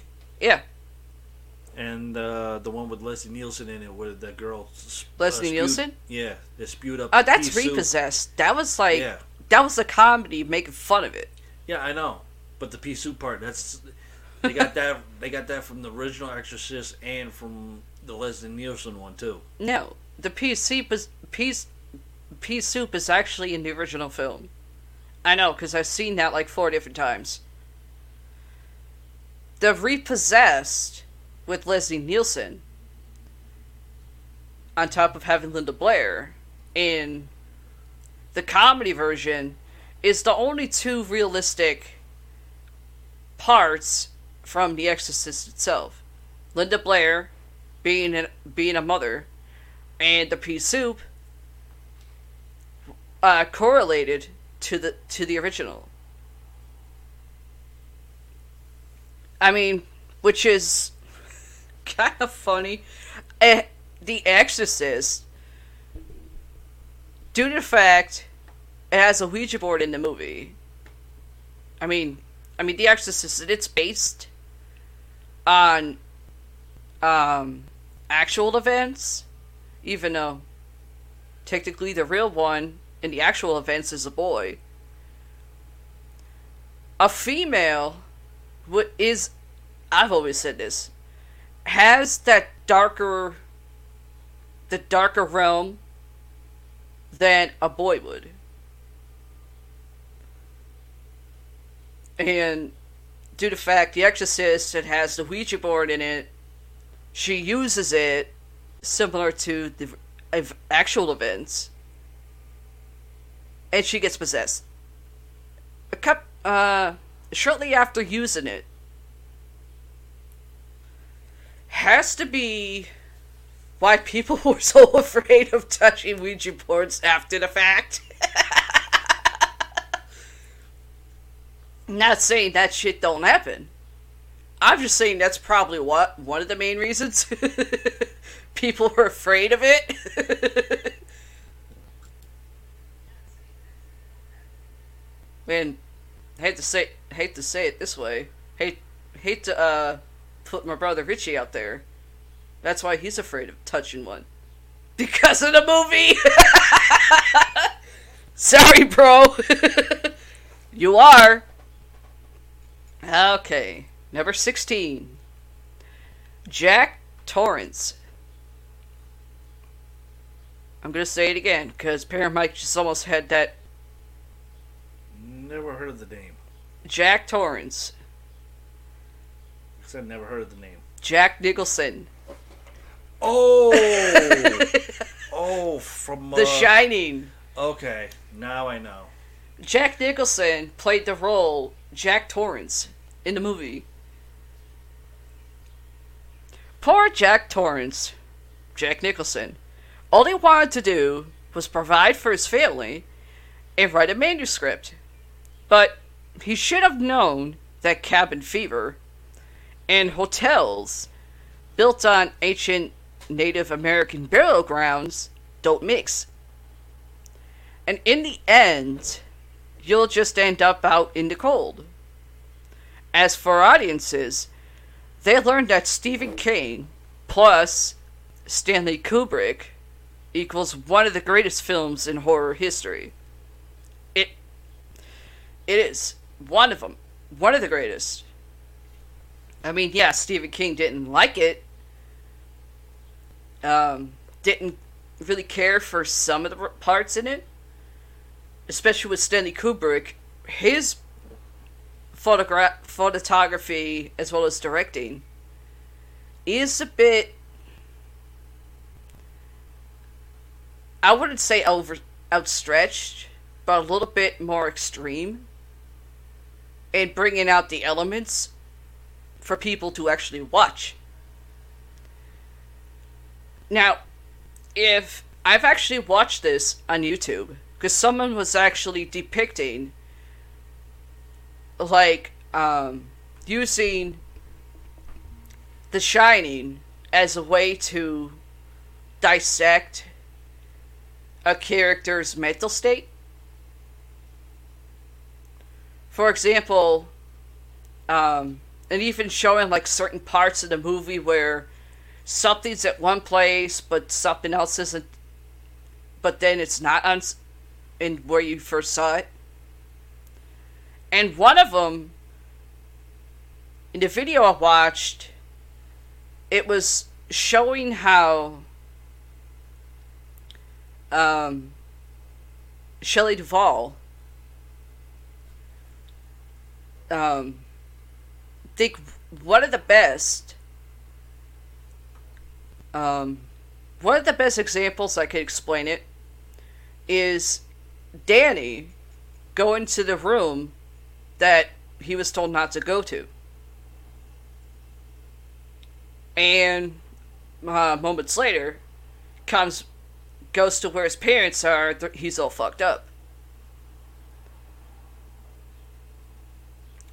And Shelley Duvall's character automatically thinks Jack Nicholson's character did it.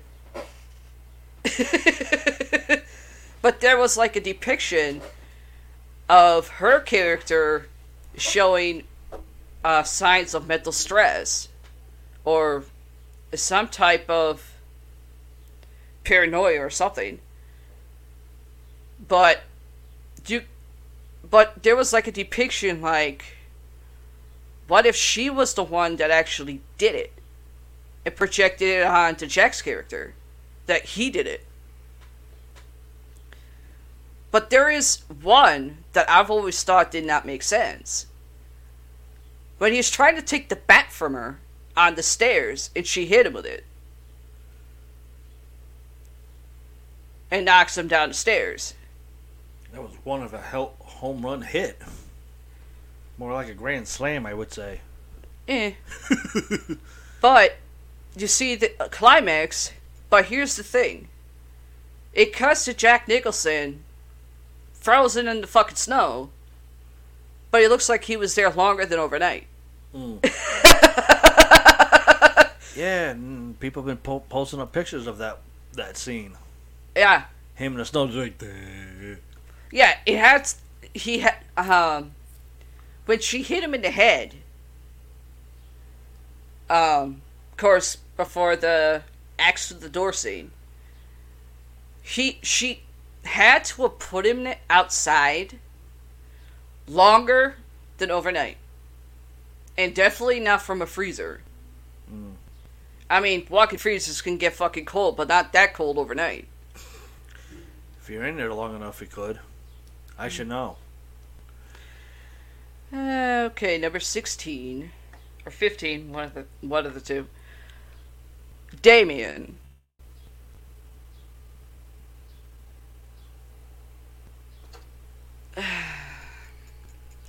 when it comes to creepy children, Damien, played by Harvey Spencer Stephens, takes the cake.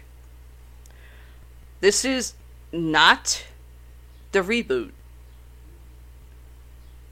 of the June 6th in 2006. This is the original. Only metaphorically, of course, as the little Antichrist doesn't take desserts, but he takes people's lives. Bad pun. And in gruesome ways to boot. But the most sinister part of the 1976 The Omen, here's the question. Here's the answer, and it's a spoiler. The kid wins. I think I was the only one,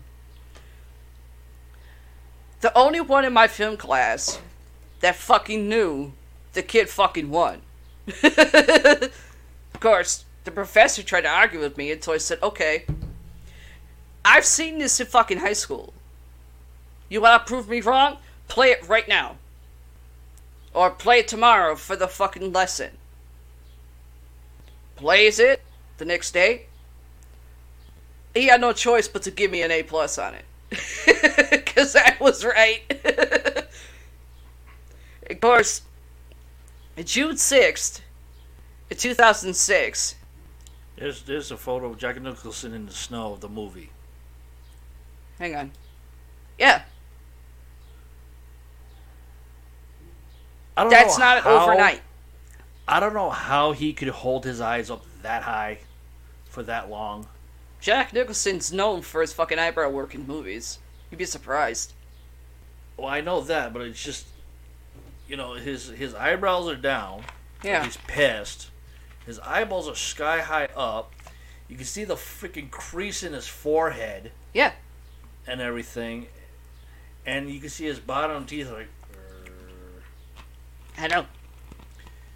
Now I I know most people can have their eyebrows down and their eyes up Yeah. and do their mouth like that. Yeah. But you never see a line in their forehead. That's the one that caught me in that movie. and I'm like, how is he doing that? Don't know, dude. How did how did he manage to put a line in his forehead of his own skin Yeah. with his eyebrows down, but they really don't look like they're down. Mm. Eyes up, and you can only still see the irises of it. His bottom teeth, which are like yellow, I think, and have his mouth perfectly positioned that way. I don't know. That's the part that caught me was the wrinkle in the head. Well, with Jack Nicholson and movie roles that he's done, the one movie, I mean, there's not many movies where he where he has to have special special makeup. He just does it naturally, yeah. unless you know him as Joker. He needed the face paint on, Yeah, but it was, and it's, the movie Wolf that he was portraying someone getting bit by a wolf and he starts showing werewolf's tendencies. yeah, I know. He didn't have special effects makeup on. He, he just did it naturally. Yeah. It's it's just it just shocks the hell out of me seeing that right there. But like, how the fuck did he do that? Yeah, but that's the thing. That's the hidden question. I don't know. After seeing the whole film, there's that question. How the hell would he be sitting out in the cold for a couple hours and look that way? With the wrinkle in his forehead. Expe- ex- exactly. his eyes like this. Yeah, exactly. Now I've seen I've seen the Undertaker do almost the same thing. Yeah. Okay, but when he does it, there's no wrinkle in his forehead. No. Because he's like- used to it. I'm like, wait a second. The Undertaker can do his eyes all the way in the back of his head. Yeah. but there's no wrinkle on his forehead. And his eyebrows are, are down like this. Yeah, I know. Now we come to The Shining. Jack Nicholson sitting in snow. How did he get the line in his forehead? Is the part that I don't understand. He's like probably the only person I know that you know can do that in a movie. I don't know. Out of every other movie that he has done, you you don't see the wrinkle in his forehead. There was one. There was one movie I saw him do it. I saw that. Um, as good as it gets. He's playing the neighbor of a gay ca- of a gay guy. And he has to take him in because the guy got mugged. Oh, okay. There's a scene I in the have that car. Well, hold on. There's a scene in the car with Helen Hunt and his gay neighbor. Jack Nicholson's in the back seat. He was listening to Helen Hunt's character and his gay neighbor's character talking something. Jack Nicholson's in the back seat and he doesn't say anything, but he moves his eyebrows. Where his glasses would go from his head this way. Oh yeah. That's the only other movie I, have seen that line when he Yeah. moves his eyebrow.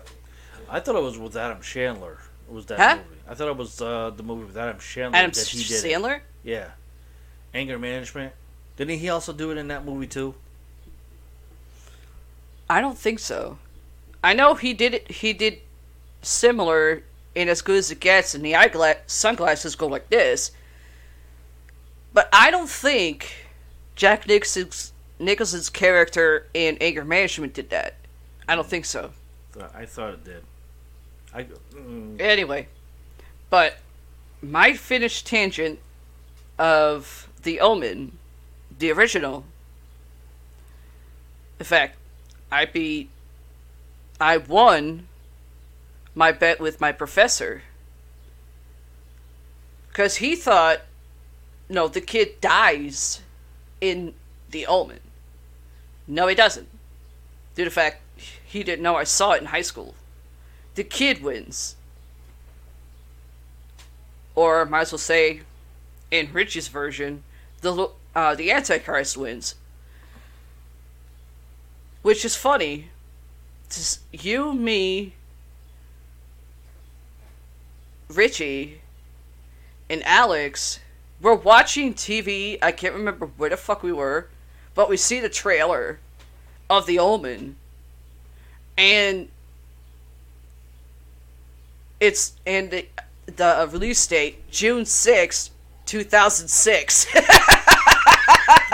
We were in Alex's game room. Huh? We were in Alex's game room. The where? Alex's game room Oh yeah, yeah.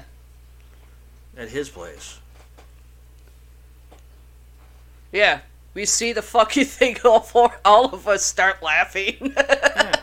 Because Alex and I were supposed to do a job the next day, yeah. and it was uh, basically a, a sleepover for me. Yeah. And we were all down in his game room, and that's when we saw it, and we started laughing our asses off. I just forgot what vehicle we worked on. Huh? next- I forgot what vehicle we worked on the next day. Uh. Okay. Norman Bates is next on the list. If you're wondering why Norman Bates is listed in the list, but the photo is of Mrs. Bates, the mother, then clearly you've never made it through the whole 109 minutes of Alfred Hitchcock's 1960 masterpiece Psycho, or its four sequels, or the awful 1998 remake with Vince Vaughn, or the TV series that aired on A&E. Where have you been? I knew when I first saw the movie Psycho that Norman Bates was the one dressing up to look like the mother, to look like his mother, and do the killing. And doing, like, you know, ventriloquial shit to make it sound like the mother's alo- awake upstairs or something. Okay. Next one The Wolfman. This is the black and white version. Lon Chaney Jr.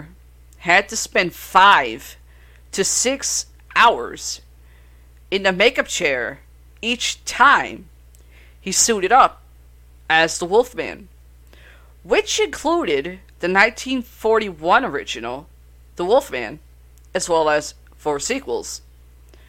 This is somewhat ironic, as for audiences in the 40s.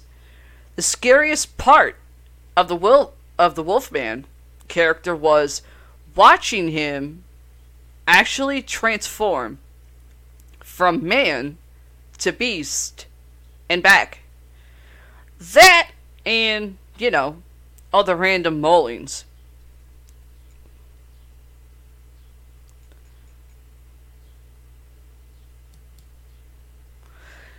Okay. Um, here's another. Not really sure how this could be considered a horror movie or a horror villain due to the fact it's a fish. And one of my favorites Jaws.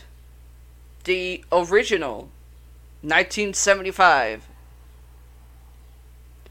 Jaws might not be your typical slasher horror film, especially since the antagonist is a great white shark. But the nature based monster flick still fits the bill and evokes all the same feelings of suspense and terror in audiences. Plus, the Steven Spielberg smash hit almost single handedly invented the blockbuster when it was released back in 1975.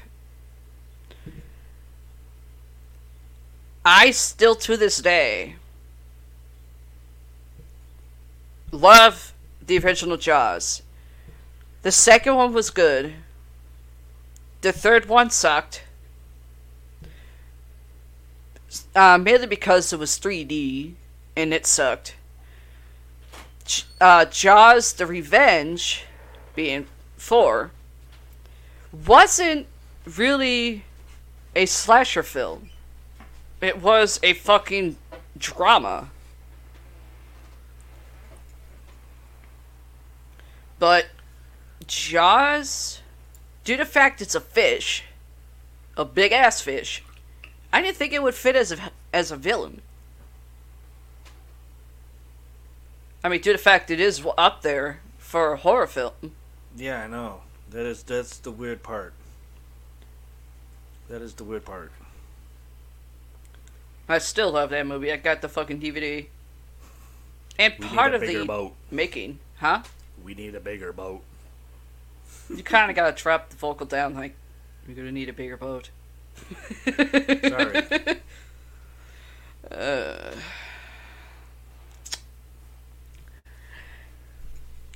you know how some of uh douchebags that want to say, "Oh, there was that it was actually just a movie Mm. and not a reboot." I'm about to say it right now. Pennywise being part of the 25 best horror villains, we're glad the 2017 version of It was so good, lest the name of Pennywise, the dancing clown, be sullied. Now, you can take your pick. And I loved one of the emails Paramike showed me where someone was trying to say, oh no, Tim Curry was never Pennywise. Here's my, uh, me making that person be a bitch. Dun dun dun. You can take your pick of which is the best Pennywise. Between Tim Curry, the 1990 TV movie, and Bill uh, in the film. The film that came out in 2017. And you got the fucking reboot that came, the second part that came out the year later. And not go wrong either way. Or if you're us, you just watch both. Join us and you'll float too. That's a bad pun. Now, with Tim Curry, with his version, and um, if you're afraid of clowns, weren't afraid of clowns before, you probably were after seeing the original.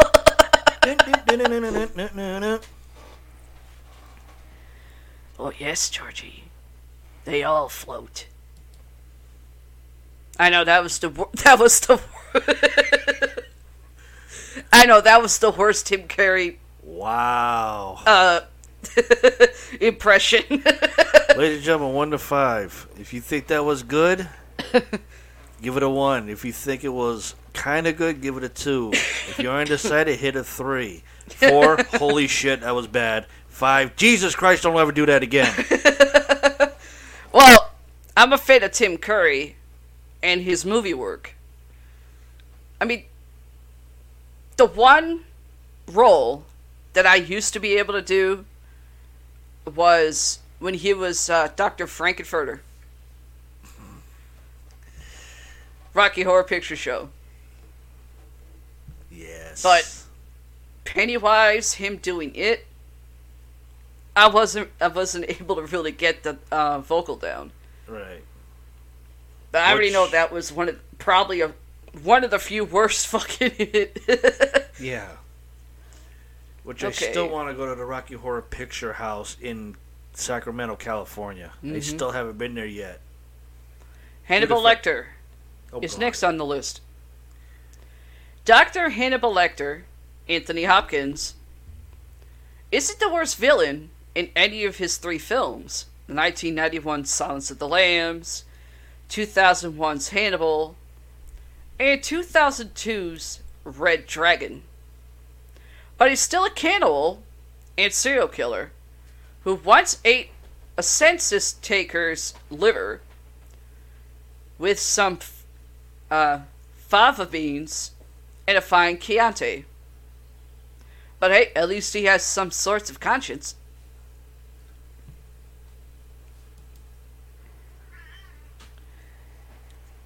Okay. Leatherface. It has now been 44 years since Leatherface first revved up his favorite electric tool in the Texas Chainsaw Massacre. Yet the franchise Yet the franchise is still going strong. There have already been 8 films released to date. The latest being 2017's Leatherface. Yes, that eye roll was please spare me. Not bad for a dude from a small town in Texas with big dreams of revenge, murder, and cannibalism, as well as a passion for some far out arts and crafts projects. I'm sorry. I'm going to go with the franchise. As a horror fan, I'll go with the with the franchise 100% every time over a reboot of the same fucking thing. Cuz it's usually the reboots are the ones that fuck it up. There's only one person that's ever played Leatherface and that did it the best. Yeah. In Texas Chainsaw Massacre. Mm-hmm. And he is a member of the Hollywood Ghost Hunters. Yeah. He was leather uh he was Leatherface in Texas Chainsaw Tex- Massacre 3. yeah. He was the best. Oh yeah. I don't know why they didn't continue with him. I don't know. The only reason I can think of is because he big. Probably got taller, yeah. I mean, if, if you look at Leatherface, he's not a tall guy. He's like kind of slightly shorter with a bit of a pudge. Right. Okay, we're getting down to the nitty gritty here. Pinhead. Clive Park, Clive Barker's Pinhead. Obviously, when Clive Barker conceived the Hellraiser franchise, he wanted to create beings so terrible that you never dream of crossing over into their world. Yet 31 years later, here we are. Still positively in love with Pinhead and his posse of Cenobites. Sure, 2011's Hellraiser Revelations was an absolute disaster and the only film that didn't star Doug Bradley in the main role. But that won't stop us from playing with the laminate figuration configuration puzzle box if we ever find one.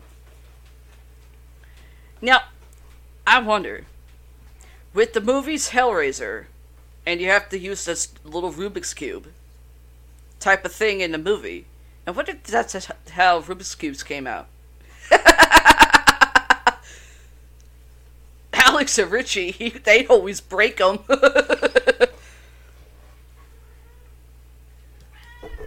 I was pretty good at that thing. Shit, freaking Richie threw one at you, going, asshole! And he saw an asshole.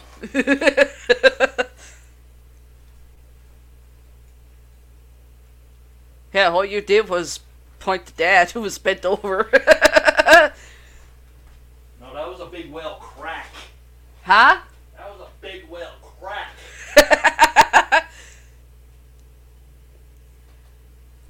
Well, yeah, that's when da- my uh, biological dad started putting the weight back on. now we're going into the final five. Chucky. Still one of my main favorite franchise films of all time. Chucky is at number five Yes. on the list. Holy shit! He is what number the five. Fuck is wrong with people? He should be one, not five. What the fuck? Props to Brett, to actor Brad Dourif, who has played the role of Chucky in every one of the Child's Play films, Chucky franchise. Then again, it's not like the guy has to do stunts, as his character is an evil, red-headed doll, for which Dourif needs to supply only his voice. But what a voice it is! Chucky can maim, murder, and marry whomever he wants. But it just wouldn't be the same without Dourif's auto track. I agree. And oh, and in case you missed it, the seventh film, Cult of Chucky, which I have, was released DVD, Blu-ray, and ass flicks last year. Don Mancini once again handling the writing and directing duties. They might as well also put TV series coming this fall.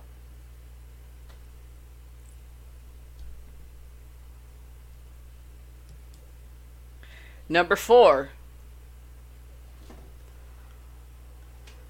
Richie's, uh, one of the very few Richie's favorite franchises for horror. Mm. Michael Myers. Ah. Ever since Michael Myers terrorized Jamie Lee Curtis in the very first Halloween in 1978, he has been an iconic figure in the horror genre. Nine sequels tend to have that effect. I would say eight, because Halloween 3 does not fit. Although, nothing will top the John Carpenter written and directed original. We'll still anxiously await each new installment to see who Mikey will go after next. Plus, Horror Master Rob Zombie handled his 2007 and his 2009 reboots quite well.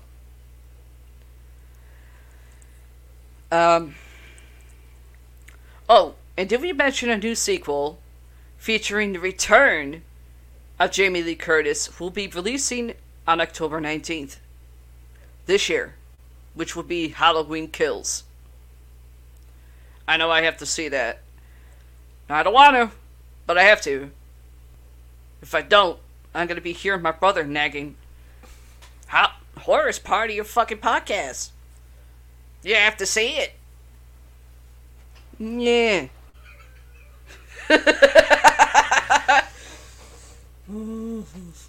I'm a bitch, but he loves me for it. So, yeah.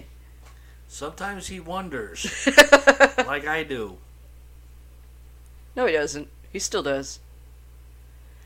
Well, okay, Rob Zombie being a horror master, if it's music, as well as his music videos, okay.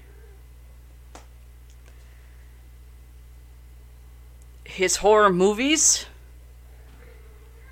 okay, if you want to count House of a Thousand Corpses, okay, that was good. Sort of that level of horror. A horror director, not horror master.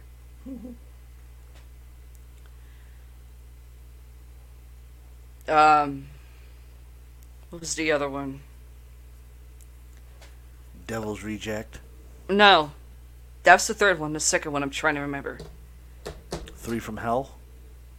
No, Three from Hell's three. trying to remember the second one. Okay, I don't have the second one. Hold on. But I know he did that one. It was uh, really good. Devil's um Oh yeah, Devil's Reject was part 2. That was really good. 3 from Hell. Okay, this is how it goes. Number one, Yeah. House of a Thousand Corpses. Yeah, that was really good. Number two, The Devil's Reject. Still good. Number three was Halloween. Number four was Halloween 2. Yeah. Number five, The Lords of Salem. I didn't really like Lords of Salem that well. I mean, Rob Zombie's Halloween versions, they were really good. Uh, da, da, da, da, da, let's see. 31. Huh? 31 was the next one. Yeah. Three from Hell was number seven. And that was it. There's the seven of Rob Zombies. We got number three. It's one of your favorites. And what of mine? We already did Chucky. Yeah. We already did Mike Myers. Yeah. Jason Voorhees? Not yet. I'll put it down he's on the list. All I'm to say is this Wes Craven. There was a lot of Wes Cravens. Okay. That kicked him off on the, in the movie world. Crow? No. In the 80s. I didn't know. I didn't know about Wes Craven until the '90s. Robert Englund. Oh, Freddy. Very good. He's number three. He's number three. You done hacking over there?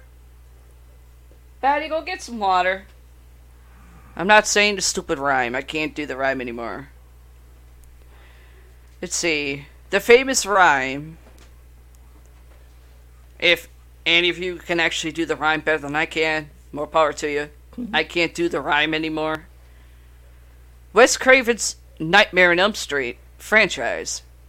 As of now, Freddy has come to us in nine different films.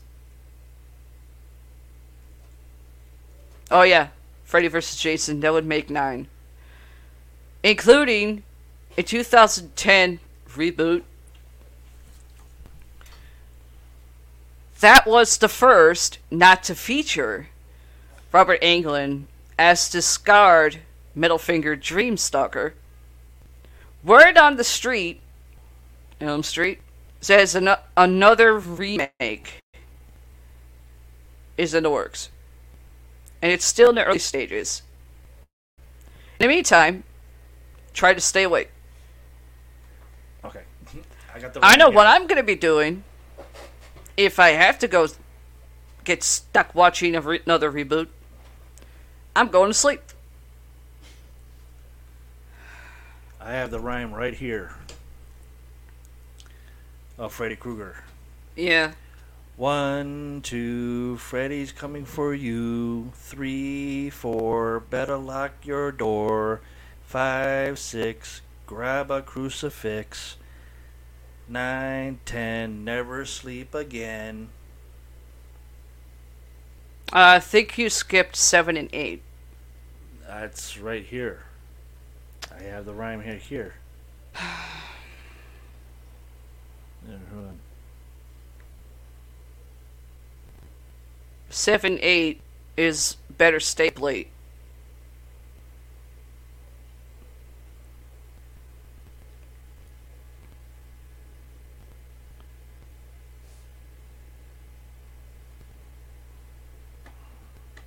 Oops. What the hell'd you do? Went a little too fast. It dropped down too far. The most common version is this one.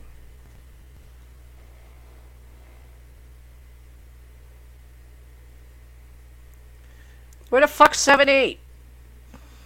Don't know, but they have this No, they here. have a 7 8.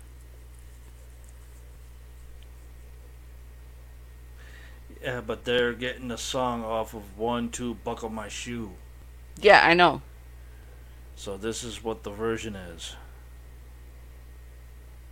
Yeah, but I have to grab your crucif- a crucifix, seven eight is supposed to say stay up late. I know, cause that's always the rhyme I've heard, watching every single one of them.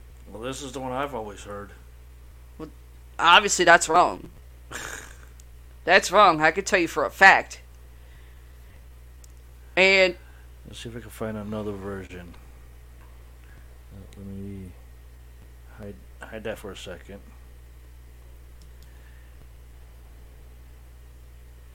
I mean, the reboot originally, one, they took away the reboot of 2010. They took away the supernatural factor of what Freddy Krueger is and put an actual person person feel, not the supernatural one. The supernatural one is what made Okay, how about this one? Freddy Krueger. Hang on. Okay. Yeah. 7 8 gonna stay up late. That's the real one. Not the first one you just showed me. I know, because 7 8 was missing. Yeah, I know, but that's the one I've Obviously, the person that put that article on whatever that previous website was obviously don't know their numbers because you can't when you start going to school when you're a little yay high you learn your fucking numbers That was- 1 through 10 yeah, that was the the fandom site. yeah It's obviously right here. they don't know how to write it That's the one I've always heard. The one that I did from fandom. That's the one I've always heard. Until like later on down in this into the series Yeah. of Freddy, then they started adding um, 7 8 seven, eight, going to stay up late. So Yeah. I, I, I was always heard one, two, Freddy's coming for you. Three, four, better lock your door. yeah Nine, but 10, after 5 never sleep. 6 grab a crucifix Yeah, You're missing two fucking numbers. You can't go from six then to nine ten. Hmm. I even know that. Okay, number two. Jason Voorhees is number two. Since 1980, the hockey mask wearing, machete toting Jason Voorhees has slashed, stabbed, and impaled his way into our hearts from Crystal Lake, Camp Crystal Lake, to outer space in a dozen Friday the 13th films, which I got the franchise. Well, technically 11. I know I probably just heard some people drop whatever the hell they had in their hands and go, What? 11? Yes, 11. The original Friday the 13th, the original Pamela Voorhees, Jason's mother, is the actual killer in the original Friday the 13th.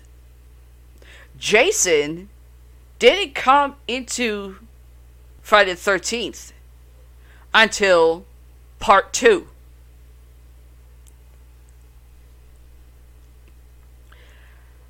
A 13th installment was supposed to be released in 2017, but it was sadly scrapped, leaving the franchise in limbo. Then again, like Voorhees himself, you never know when the next scare might pop up. Okay, last one. Or the last two, sorry. Frankenstein's monster. Remember, Frankenstein is the doctor and creator. Frankenstein's monster, or the creature, in the 1818 Mary Shelley novel, has the bone in his neck and is the star of dozens of films dating back to the 1910 silent short film starring Charles Stanton Ogle Of course, the most famous portrayal of the creature belongs to Boris Karloff. Or maybe Fred Gwynne's spoof role of the TV series The Munsters. That's a bad pun. Lastly, Dracula. When Bram Stoker penned Dracula in 1897, he likely never would have believed that the Count Dracula character would eventually become one of the most. What the hell are you doing? What? I'm reading. You do something with your feet, and it cut my feet for a minute. I didn't do nothing. I just sat down. After showing the the collection that you have. Uh, let's see. Uh, okay, Bram Stoker would never believed that the Count Dracula character would eventually become one of the most identifiable creature characters in the history of literature, TV, or film, or that he would single-handedly establish the vampire genre. Yet here we are, 121 years later,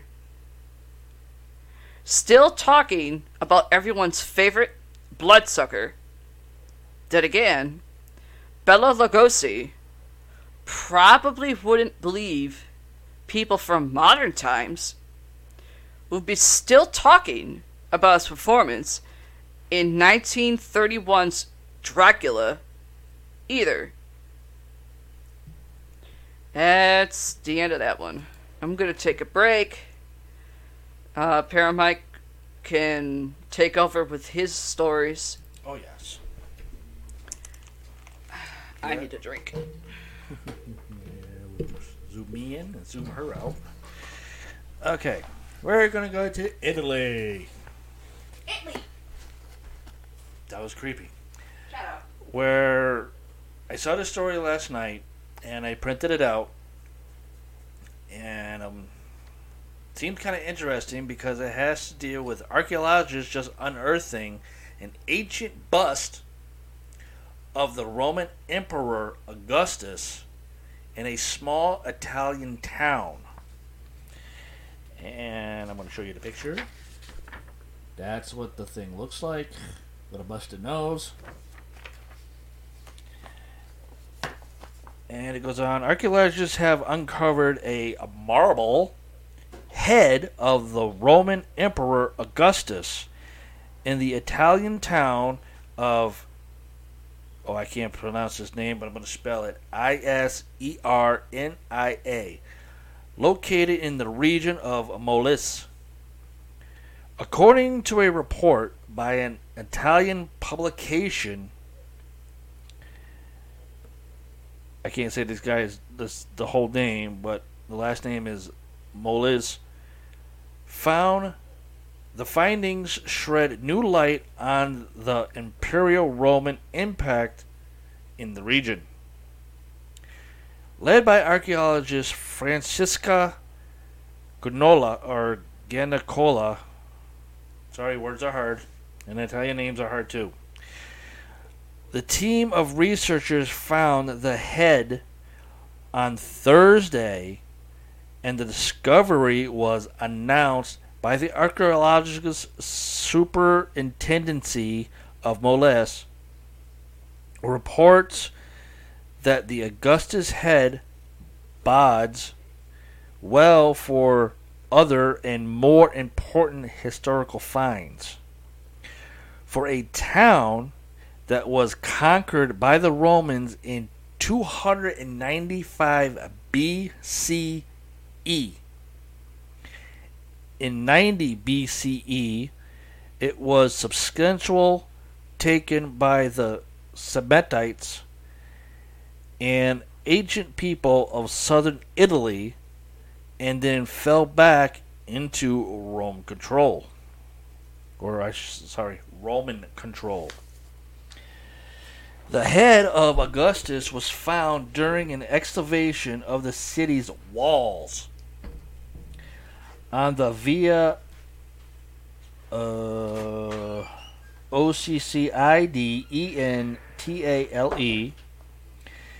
In images posted to Facebook by the archaeologist superintendents of Moles, the buried head appears in relatively good condition with some visible damage to its nose. So from here down is busted. Italian publications had previously reported that the parts of the Via OCC ID ENTALE collapsed while being excavated. Speaking to the publication Is News, I guess that's a news channel out there or something in Italy. Officials from the archaeological superintendencies of Moles said that the report that the dig was mishandled contained violent altercations. Uh oh. Uh, it goes on. Yes, it is really him, the Emperor Augustus. Found today during the excavation. The archaeologically. Archaeo- bleh. Take a drink, I, I fucked up.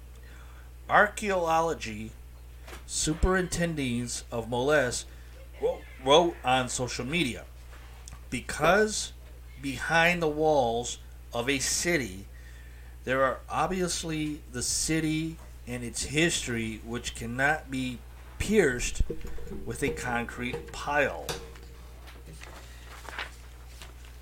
That was that story that I found the other day. Is that about Augustus Caesar? It just says Augustus. It doesn't say anything about Caesar.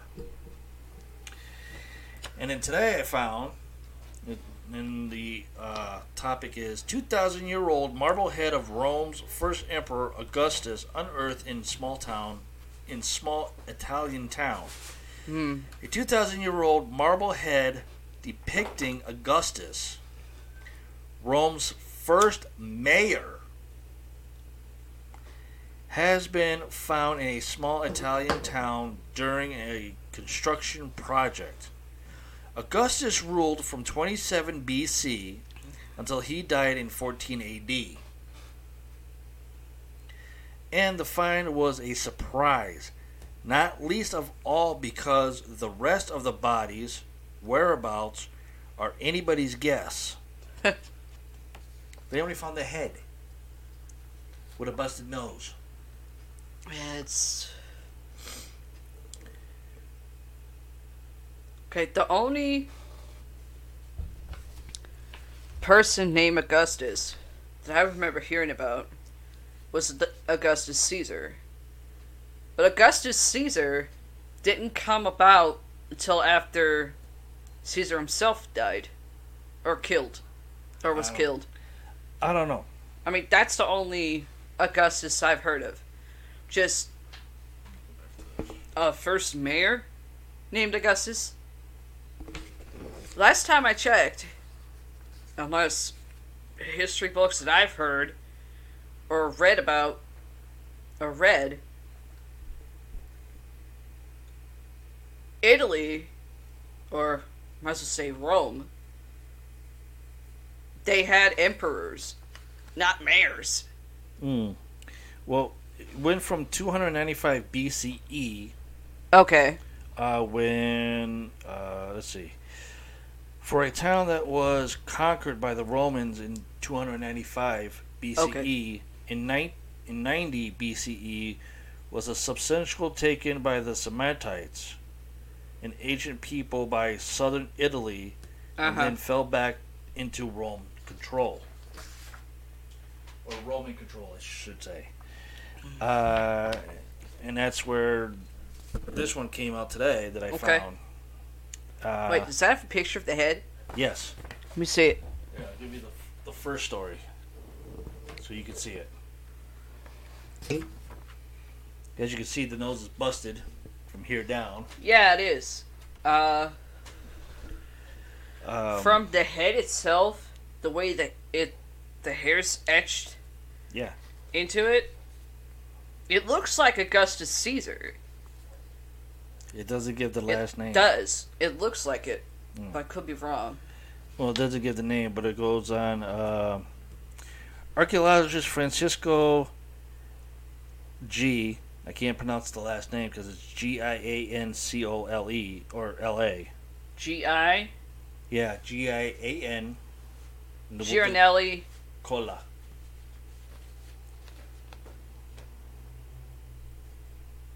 I think I, I think it's on there too, but I'm not sure. Yeah, it's G uh, Giornel del Molise. No, not that one. Oh. This, this is Fra- Francisco, G I A N C O L A. Okay. Made the rare discovery as he mentioned or monitored, sorry, monitored, not mentioned, the restoration of a medieval wall in I S E R N I A in the south central region of Italy known for Molise.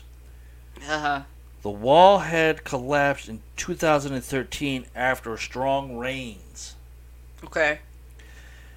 Some of the small town's walls date back to the Imperial Rome, according to the Smithsonian's. That's good.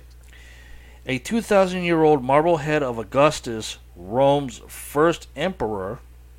Oh, how I like how the, in this one here they go from first mayor of Rome Yeah. now to Rome's first emperor. Then uh, the only thing that I can think of is obviously whoever wrote that shit di- couldn't depict Mayor from Emperor. Yeah. Emperor was before. Basically, emperors were basically kings Mm. from that far. Yeah. Uh, let's see. 2,000 year old marble head of Augustus, Rome's first emperor, was found in I S E R N I A, an Italian town in the south central region of Molise. Um, while we were digging behind the wall, I saw that the earth changed color. G told CNN. So we continued digging with precision trolls That means carefully. or trowels, sorry. And a block of marble came out. I immediately saw that it was a head that I recognized as belonging to a statue of Augustus due to the hair and the shape and cut of the eyes. Okay. This giveaway was the head's distinct swallow tail hairstyle, compromising thick strands of hair that are divided and parted in a distinctive V, like this, Yeah. or pincer shape. Some, some, uh, Samar, Samaritan. Smithsonian noted Augustus' signature style.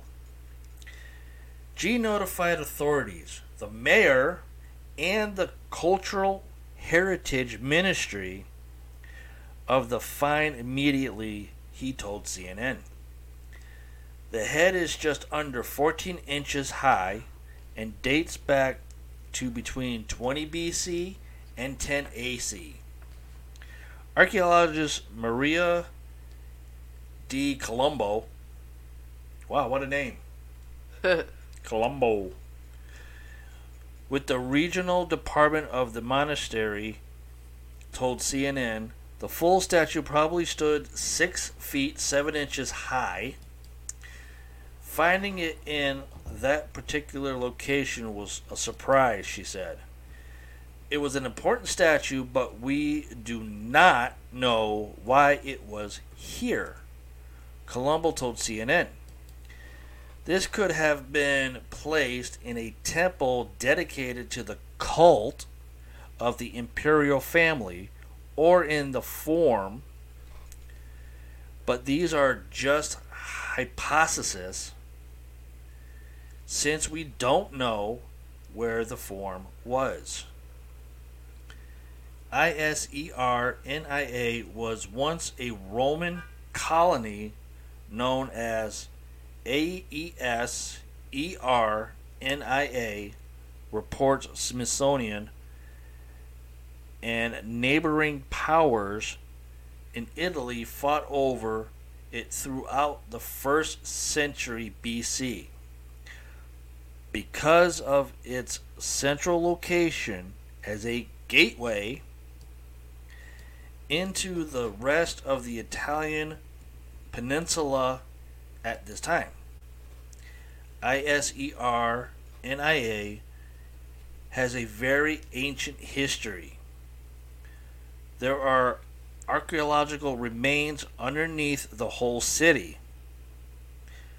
That's a field day of gems.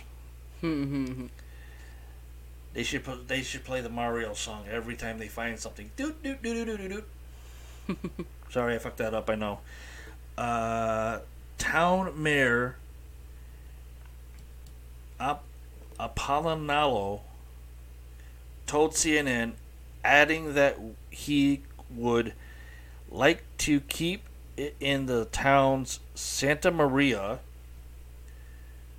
Museum.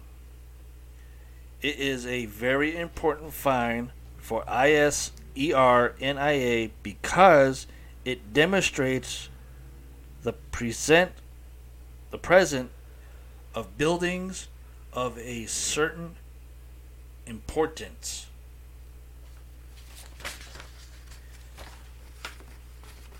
That's that story. Well, um, I just looked up some stuff.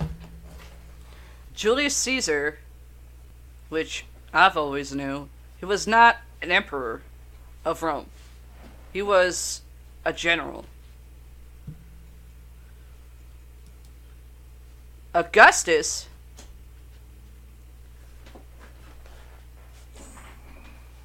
um, from what I'm reading was actually the heir of Julius Caesar.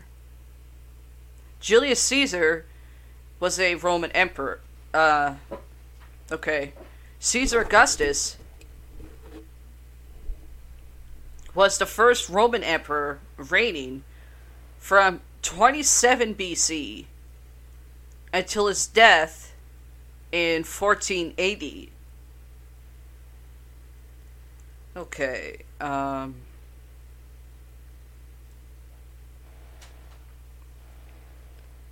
so, um, Augustus, also called Augustus Caesar,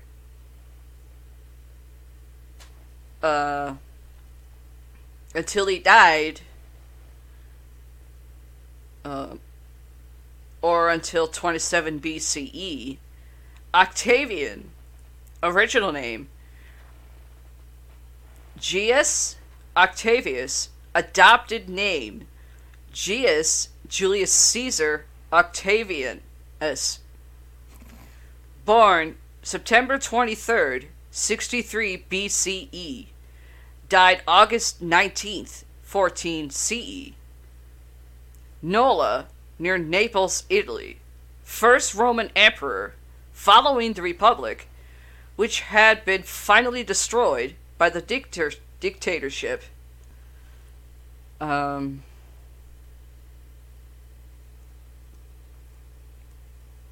let's see. Let's see. Um,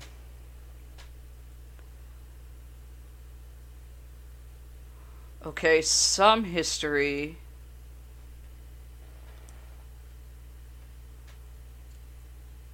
Octavius had the Roman mo- month of Sextilius renamed after himself as his great uncle and predecessor Julius Caesar.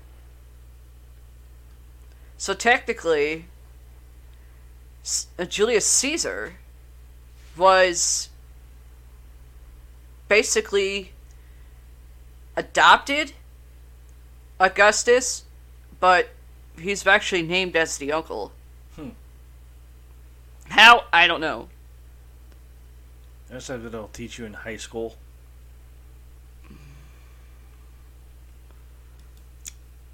However, Augustus, also known as Octavian, the first emperor of ancient Rome, Augustus came to power after the assassination of Julius Caesar in 44 BCE.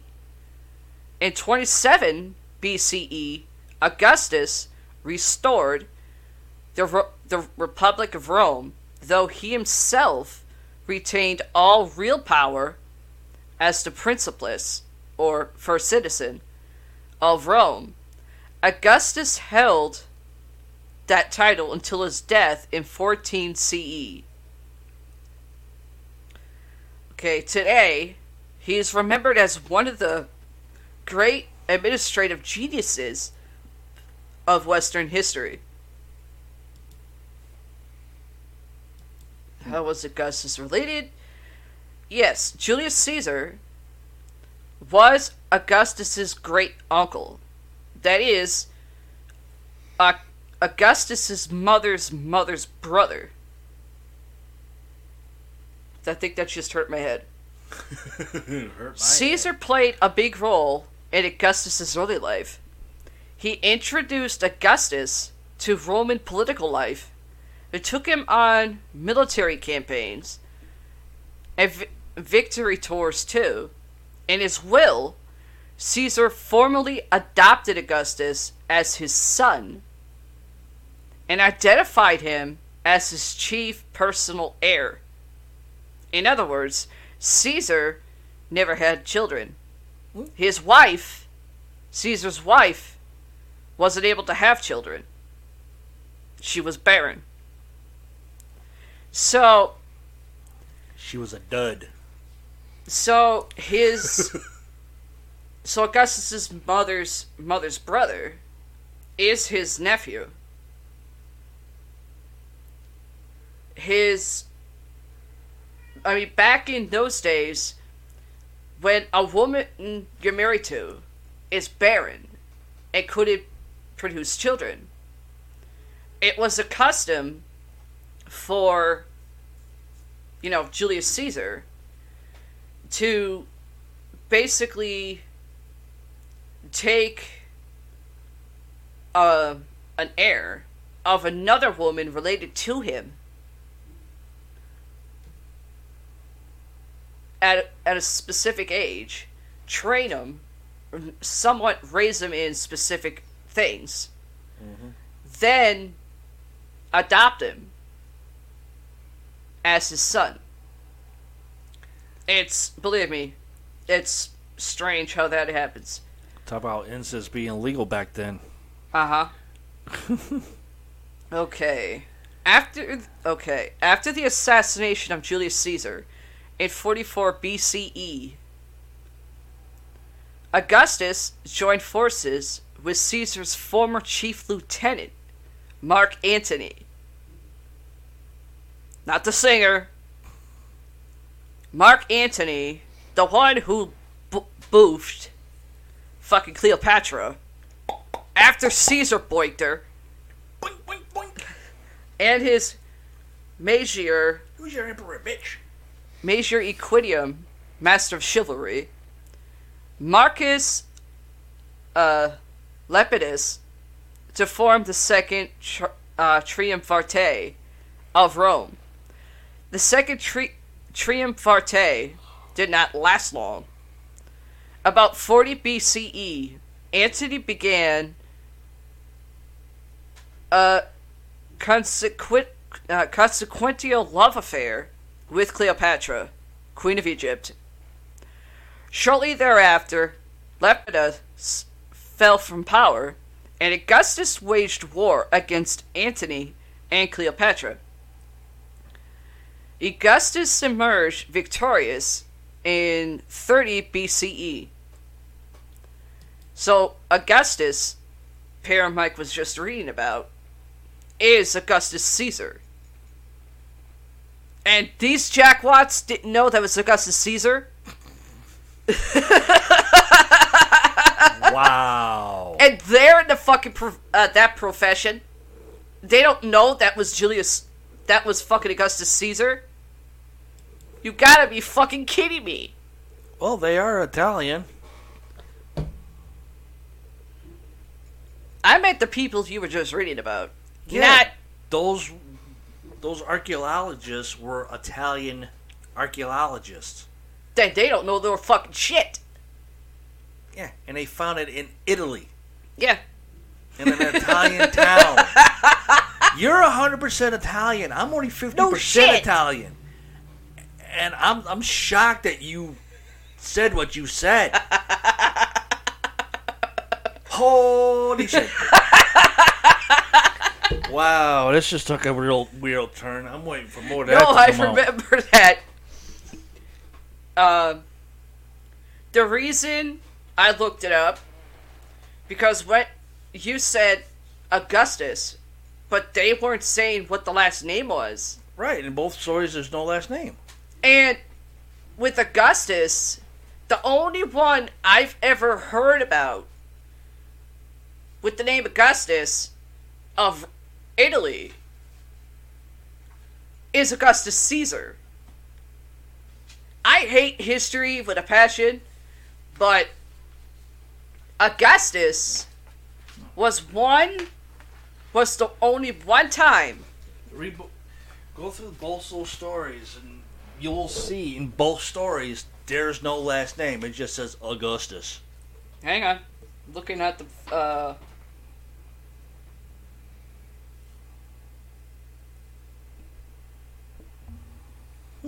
Yeah, Augustus ruled from 27 BC until he died in 14 AD. I just read it. But you said a different date. Obviously, they're wrong. Trust me, these idiots are wrong. That's why in both stories it, it doesn't say the last name. It just says Augustus. Yeah. I mean, I remembered. I mean, the way you were reading it, and I said, "What Augustus Caesar?" And you said, "Uh, I don't know. It just says Augustus." Exactly. That's what it says in the story. Just Augustus. I just looked it up when Paramike was reading it, and I remember a book report that my brother Richie had to do in high school that was bugging him like crazy. That dealt with Julius Caesar and Augustus Caesar. Ta da! Exactly. Okay. That proves it. I mean, yeah, I'm 100% Italian. My brothers are 100% Italian. And most likely, Richie will see this later.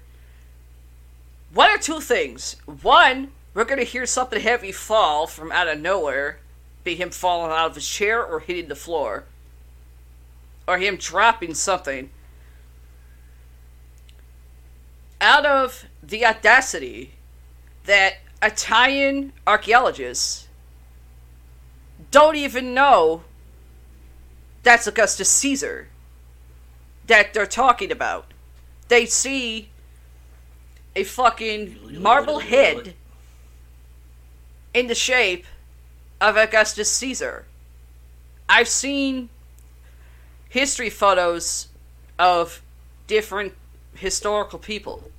Cleopatra being one of them. I mean, nobody really gave a shit who Cleopatra was.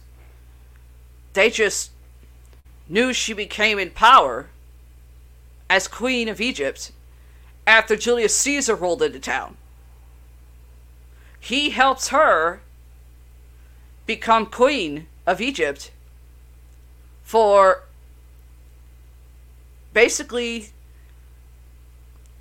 I'm I don't really know what the conversation is. Nobody does. But I can kind of paraphrase it like this I'll help you become Queen of Egypt and overthrow your brother if you give me an heir. Da da!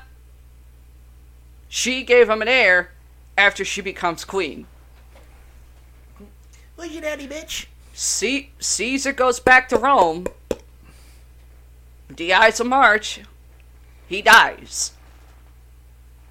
After the whole fucking Roman Republic fucking kills him. Then Mark Antony comes around. Boinks her. And they bitch? both fucking croak. And Augustus Caesar rules until he dies. Basic regular fucking history people should already fucking know.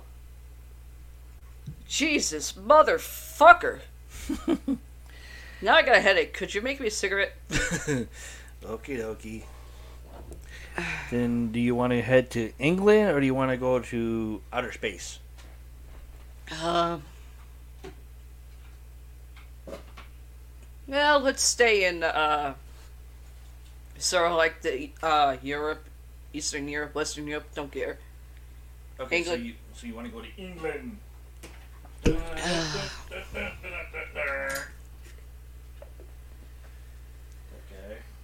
Yeah, except for Pear Mike uh, does his stories. Um, we are gonna do some more drink names. I'll go over that when Pear Mike's done.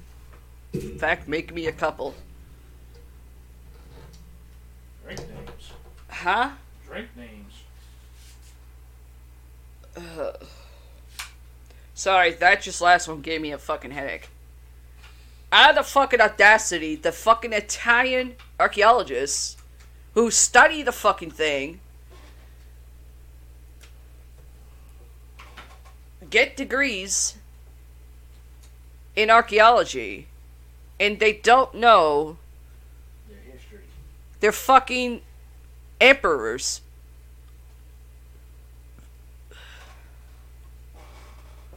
Emperors, for people who don't know, are kings. Some countries they have what's called um what's called a monarchy. Kings, queens, um, dukes, lords, ladies, princes, princesses. That's some countries. In other countries, for example, Italy, they named their kings emperors, their queens empresses.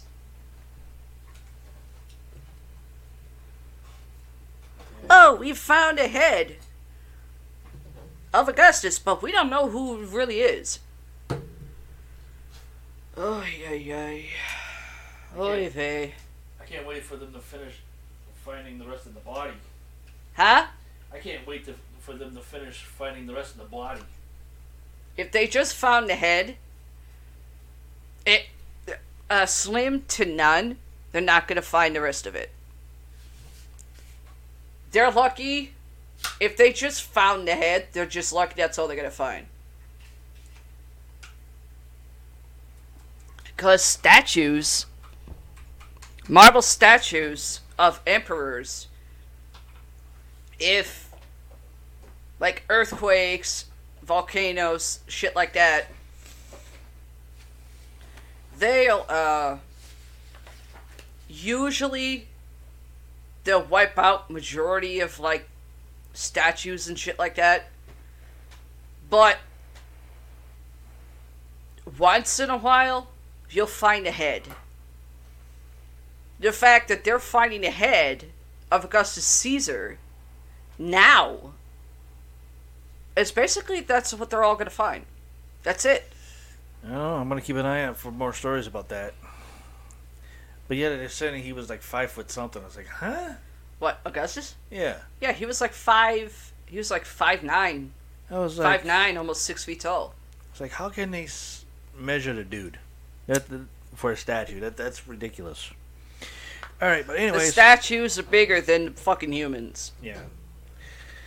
All right, we're going to England, where the story is huge U.S. amphibian tank craft from World War II discovered buried 30 feet underground in an old English field.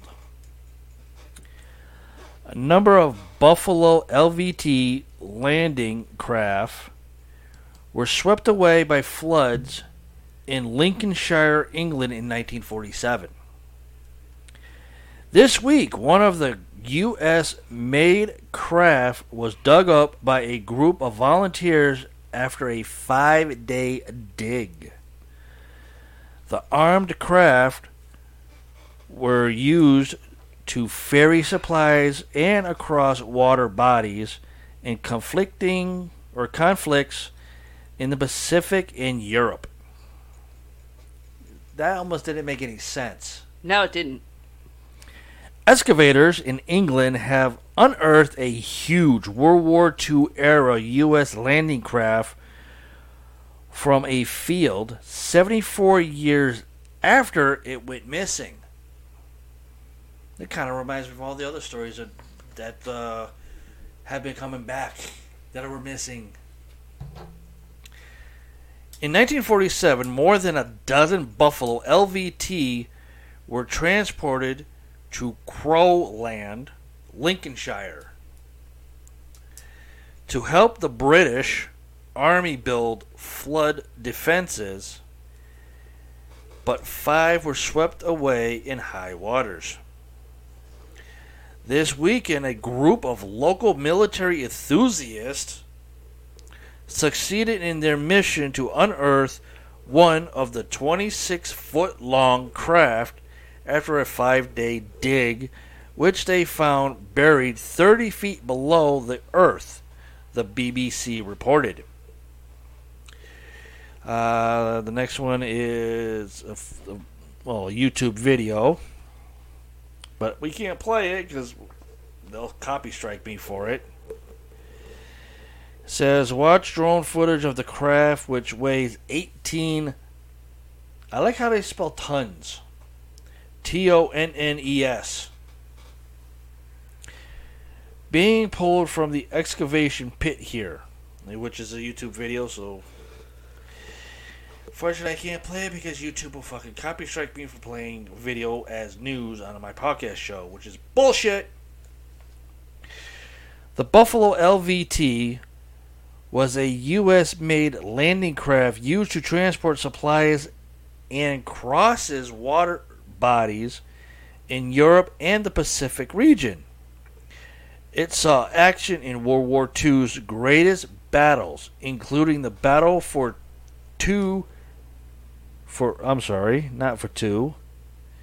For I can't even say this. I or L, don't know which. W O J I M A and D Day. Yeah. The group behind the excavation believes that this buffalo, LVT, was also previously used to cross the river Rhine in Germany in March of 1945. The Times of London reported. The BBC said the Buffalo LVT was also key in getting Allied troops across the ELBE River, also in Germany the same year.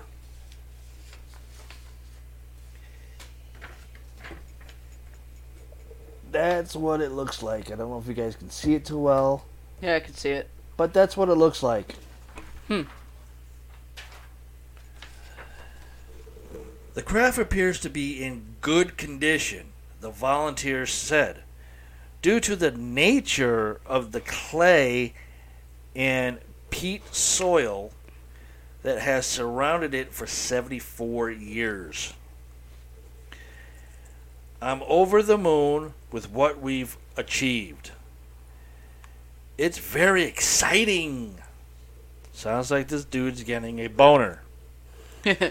We spent five days digging, Daniel Aber, Abba, da, Abbott, chairman of the Crowland Buffalo LVT Association, told The Times.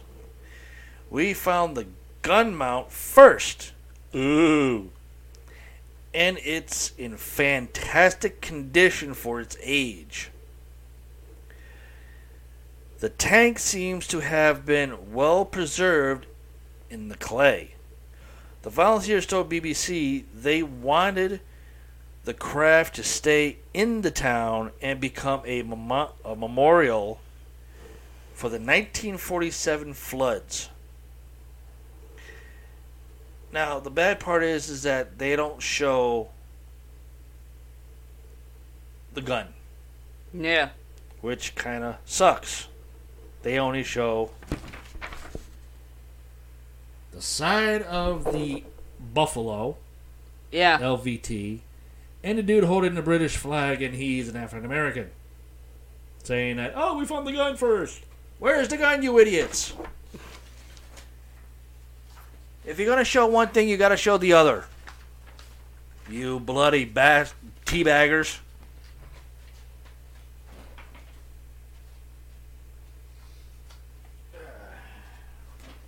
Okay. My last one. Okay. We're gonna go to outer space. We're gonna go to Venus. Top story Venus sang a song to NASA's solar probe. It says listen to it right here, but unfortunately, I can't get the audio. Because YouTube will fucking copy strike me, bastards. Venus is one of the closest planets to Earth in orbit around the Sun. Well, no shit. The other being Mars. Of course, but it's still incredibly mys- mysterious. Its surface is shrouded in thick clouds and temperatures that are hot enough to incinerate you in an instant. That's like being in an inferno Yeah. or the sun. Uh, da, da, da. It's beefy. That's what it says. Beefy. Atmosphere is much denser than that of Earth and is almost entirely carbon dioxide. Studying it has proven difficult for astro- astronauts or astronomers, but NASA's Parker Solar Probe, also known as PSP, I know they got it from, the, from PlayStation stuff, recently gathered some incredible data from Venus without even trying. Hmm. That brings a lot of questions. In a newspaper published in Geophysical Research Letters, NASA scientists explain that a flyby of Venus by the solar probe back in July of 2020 resulted in the probe's field instrument picking up a signal that wasn't expected. Well, with any planet, nothing's expected. Nope. You think it's going to be expected, but you're too stupid to fig- figure out. Oh, wait, there's it's not going to be expected. So what? What are we worried about? Keyword that everybody always says: expect the unexpected. There should be a plaque somewhere in NASA saying that.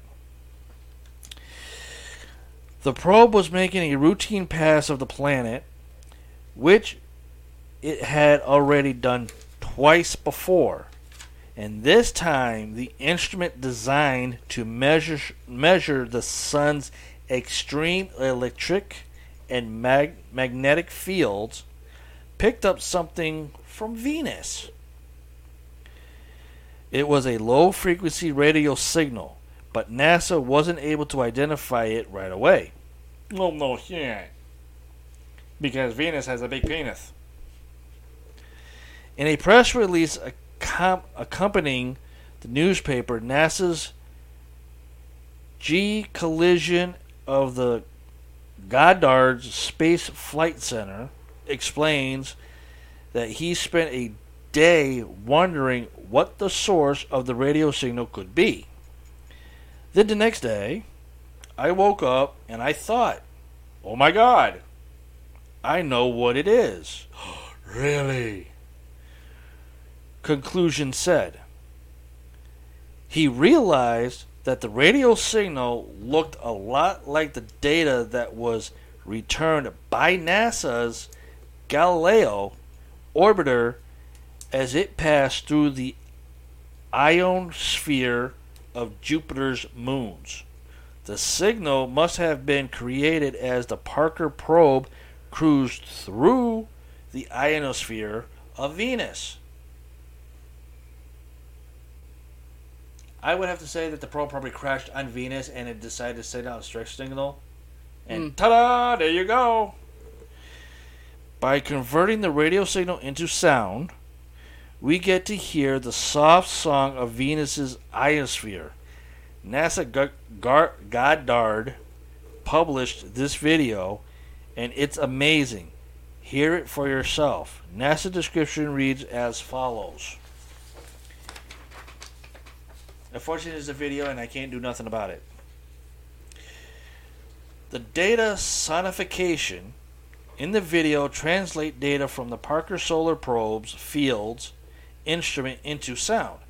Fields detecting a natural low frequency radio emission as it moved through Venus atmosphere that helped scientists calculate the thickness of the planet's electrically charged upper atmosphere called the ionosphere. Understanding how Venus ionosphere change, changes will help researchers determine how Venus, once so similar to Earth, became the world of scorching toxic air it is today. Pretty cool, huh? No. The Parker Solar Probe's primary mission is to study the sun, but it but as it uses Venus to help col- direct it for closer and closer passes of the star, it's learning a lot about the planet as well. Images captured by the probe shows Venus in a way that we've never seen before. And this latest discovery of a radio signal beaming through the upper atmosphere of the planet is just icing on the cake.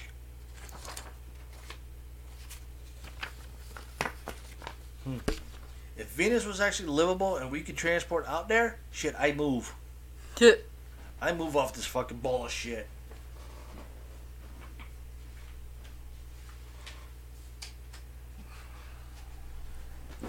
And go live on Venus. It'd probably be a lot peaceful and quieter. And probably affordable too. A lot more affordable. Instead of this fucking hellhole ball ball of fuck. okay, okay. Any more stories for you or you're done? I'm done. Okay. We're going to take a quick little break so Paralore can uh, gather herself. So we'll be back in about 30 seconds.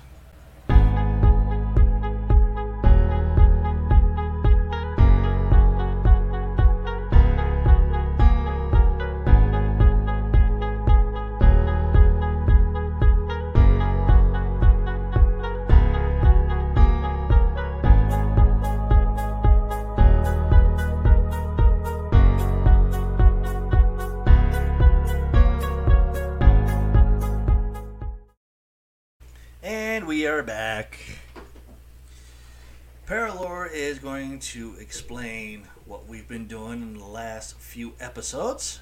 So if you guys want to join in, please feel free. If you're new, please listen to what Paralore has to say for instructions, and you can join in, and I will show your comments up here like this and everything. So take it away, Miss Paralore. okay. Many of you, if you haven't used I used to be a bartender um, in three different bars that were LGBTQ coordinated for straights too, but mostly the LGBTQ mainly go there. I was a bartender three different ones at three different times. So I've learned quite a lot of lingo when it comes to drinks, sex in the windows,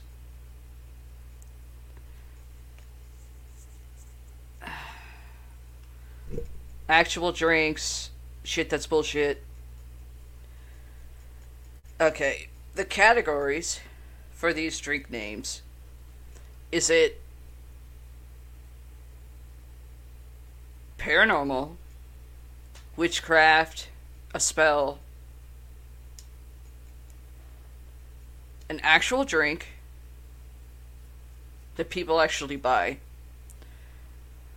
someone who thought of a name for a drink and no one wanted it, a place, a thing, a person, a movie, a song,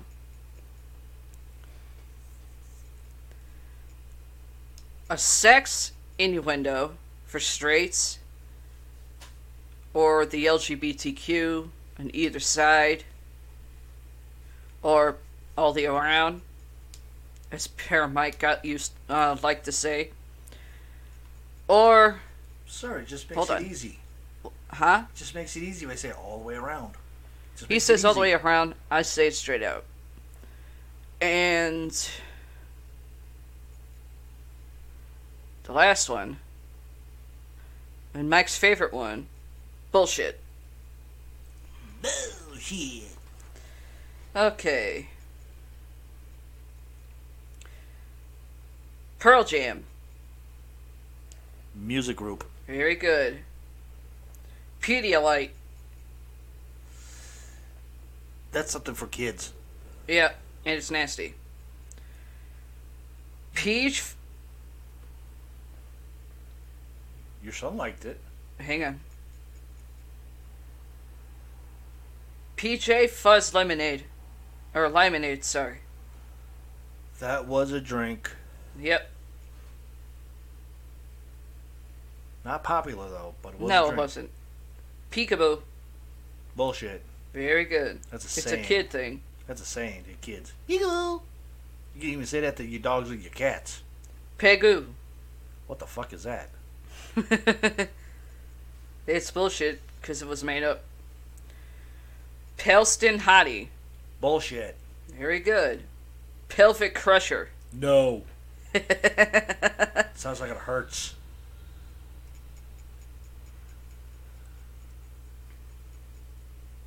Yeah. It's a sex in the window. Like I said, sounds like it hurts. It's for straights. Mainly for straights, but I've heard the males for the LGBTQ actually do it too. But how? I don't know. I've heard it. Heard that.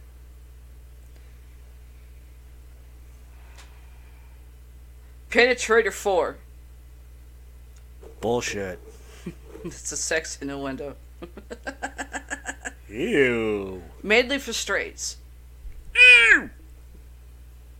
No. And for the males of the LGBTQ. Not so much the females, though. Ew, ew, ew. Penis colorus. Bullshit. Very good. Pensacola bushwhacker. That was a drink in Florida.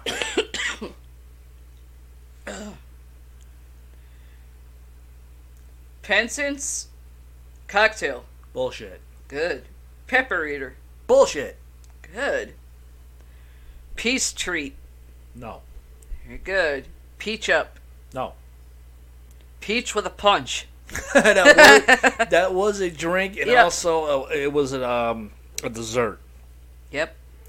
Peach face. No. Very good. Peach chumba. Hell no. Very good. Peachy fuzzy. That was a drink. Matt made Peachy green. that was a drink. Matt made it. Very good. Peachy keen.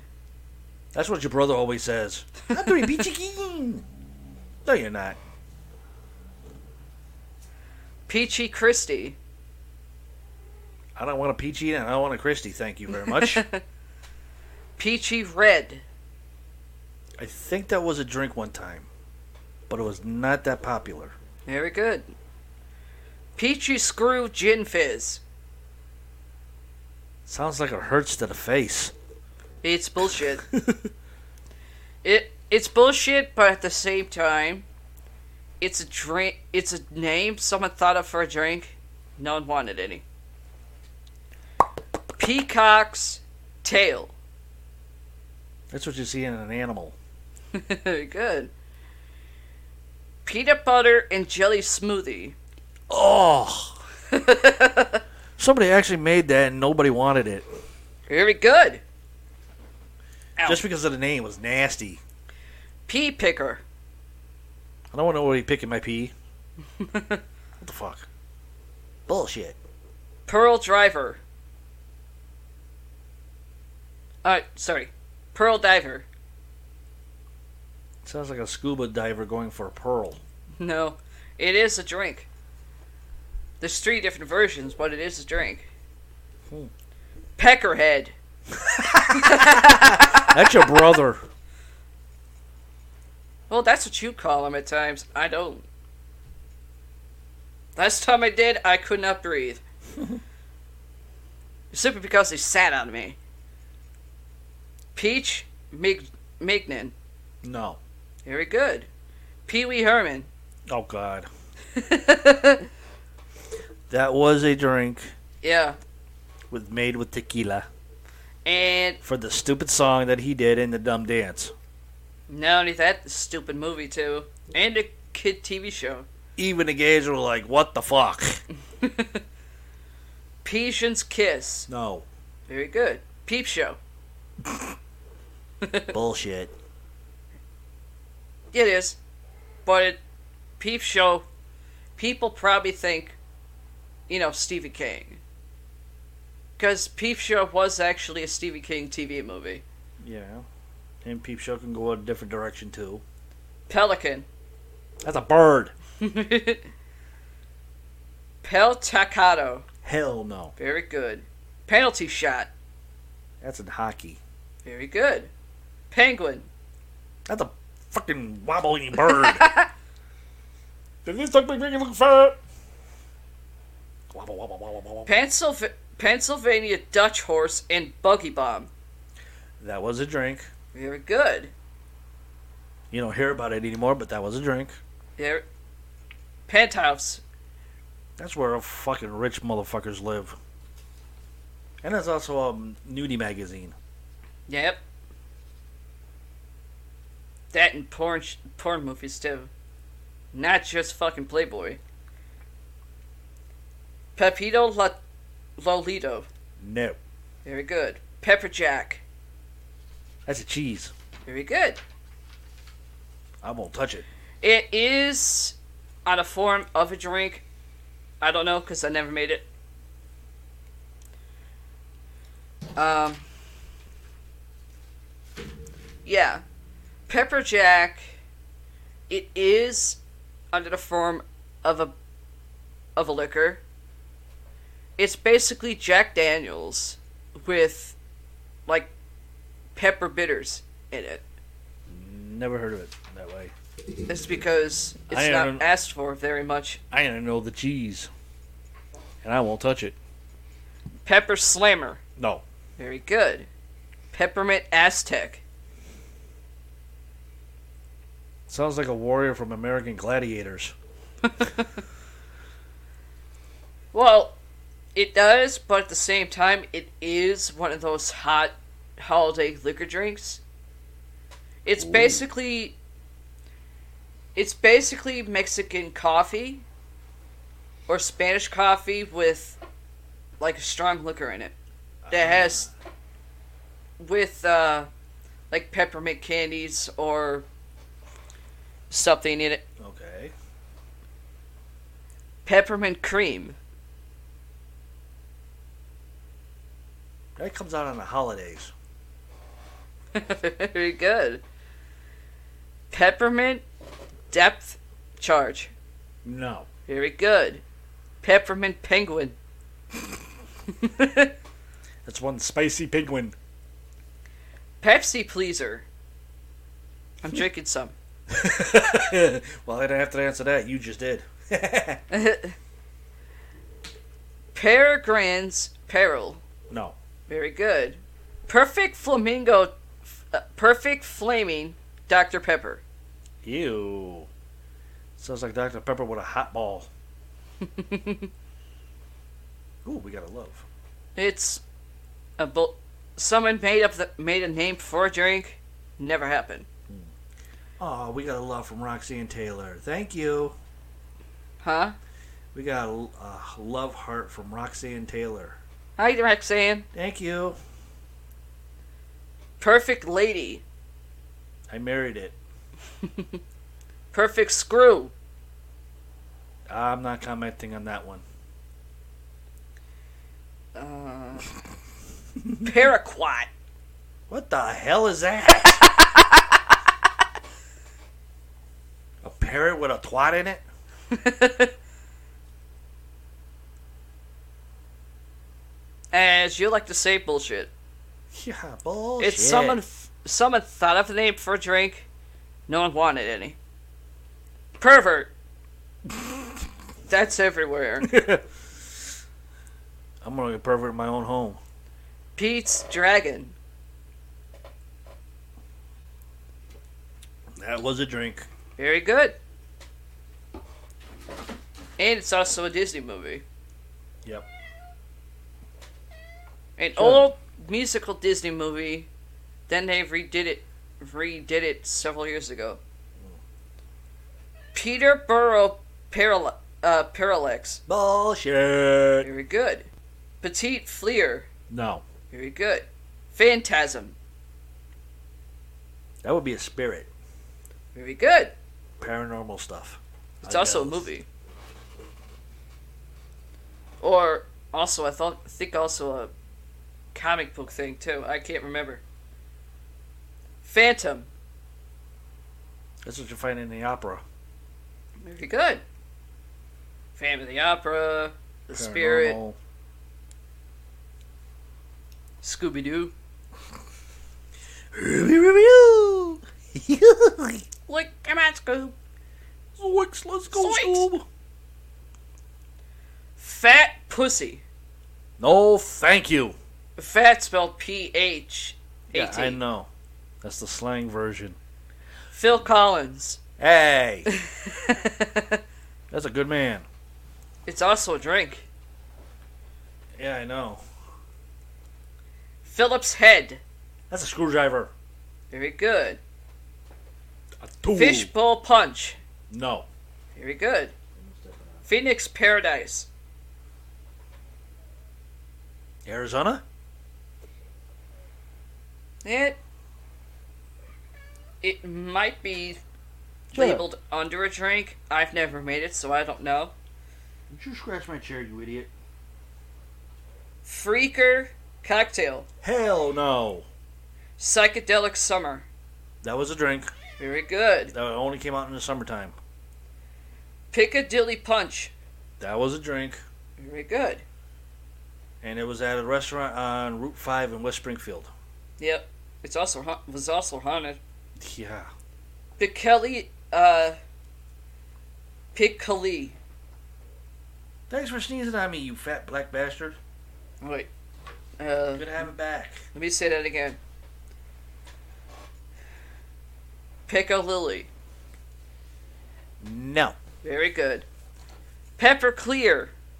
Hell no. Very good. Peppermint Beach. Somebody tried to make that to a drink, but it came out nasty. Very good. No one wanted it. Peppermint crisp. I think somebody tried to make a potato chip out of that as a food. Didn't work. Peppermint patty. Yes, Very good. that was a drink. Also, also an ice food. cream. It's an ice cream. It's a drink. It's a candy. Peppermint pleasure. That's when you want peppermint patties, and then you always have a pleasure in bed, sitting in your bed with eating them. Pepto Bismol. Ah! That's for people that has diarrhea in their stomach. Nasty. Very good. Pepper. Wait. Perfect cherry cheesecake. I wish I could eat one, but can't find them around here. Perfect kiss. That's what he'd give to you. Perfect parrot. He's over there sleeping. Perp- perplexed pimp. No. Very good. Press him and blow.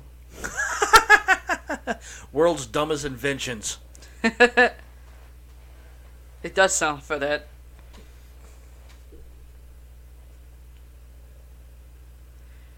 Uh, pestic, pesticidal cherries. Ew. No. Oh, shit. Very good. Sorry, bro. I gotta go this way. Oh, crap. Peter Pan cocktail.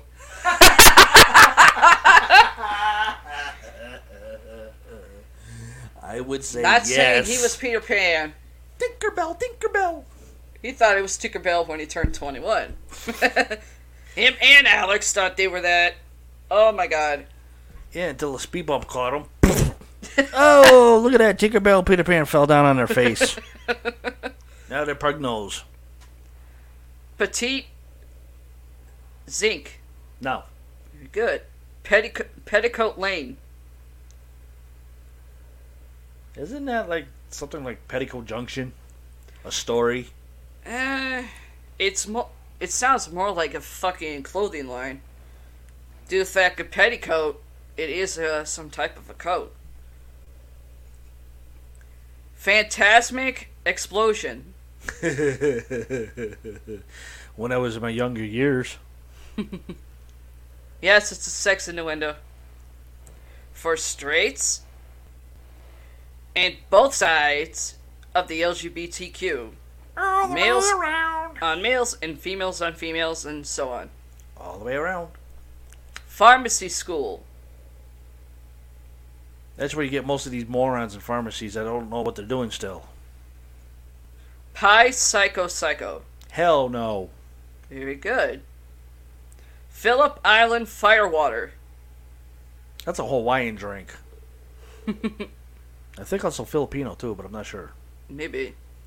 I've never made That's it. a 50-50 but I've heard me. of it. That's a 50 50 for me. Phillips Screwdriver.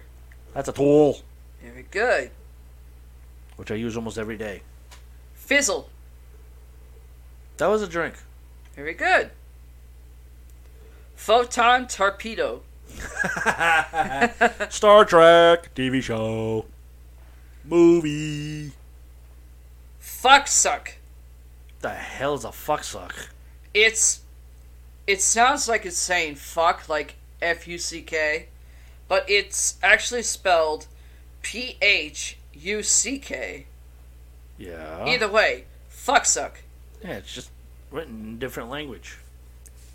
It's a sex innuendo for males of the LGBTQ. Pick Walsh. Eh, no. Picatter. Hell no.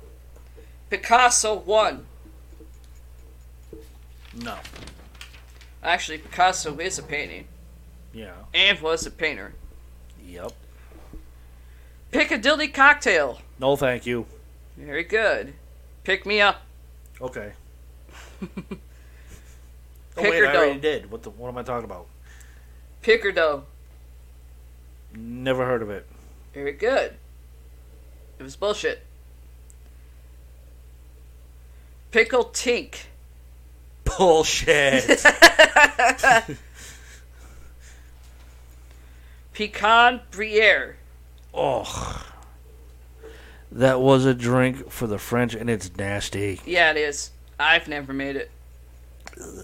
Peace of Mind. I wish. Me too. Pydra Padamarde. Hell no. Very good. Major bullshit. Pierce Navel. That's on every fucking female with fake tits. Pitchelin. No. Very good. Pillow pillow biter. That's all the way around. Very good. Straights and LGBTQ. Both sides. All three sides. That's it. Pimp's torpedo. No. Very good. Pimp cocktail. Yes. Very good. Pimp juice. Yes. Very good. Also a song by um, Nelly. Pimp ride. That was a TV show. An Very MTV. Or was it VH1? I can't remember. I'm not sure. Pinata. It's what the Mexican beat for candy. the donkey. Pincher. Huh? Pincher. Pincher? Yeah. That could be almost any animal with claws. That or a dog. Pincher. Oh, yeah, that's right, too. Pine needle. That's what you find in trees. Pine-Sol shooter. Ew. Somebody made a cleaner into a drink? No, thank you. Now, someone thought of a name for a drink, but nope. Pineapple Francine. Why does that name sound familiar? What? Pineapple Francine. I don't know. It, d- it does sound like a. It does sound like a drag queen name. Well, that, yeah, but I was going more towards, like, food wise. I don't know. I'm gonna have to put that in the uncategory. Okay. I'm not saying, Pineapple. not saying it's bullshit. Not saying it's a sex innuendo, but Unsure. just unsure. Okay. Pineapple hornblower. no, no. Pineapple Monica. Sounds like a pineapple bitch. Pineapple puncher. That sounds like a taco. Yeah, it does. Canoe martini. Yes. Very good. Ping pong cocktail. That was a yes, but was not popular. Very good. Ping beaner. Pink No. beaner. No. Not pink beaner, pink beaner. Pink beaner? No. Very good. But although it might be a Mexican drink, though, Could. in Honduras. Pink cement. Food coloring gone bad in the cement? we gotta stop, Bay. My head is pounding. Okay. Not a problem. We'll do some more of these the next time. Yep. So stay tuned for it. This has been Paramike and I'm Parador. Paralore. we'll see you next time, guys. Bye. Yeah, I gotta get my Night, Richie get my outro.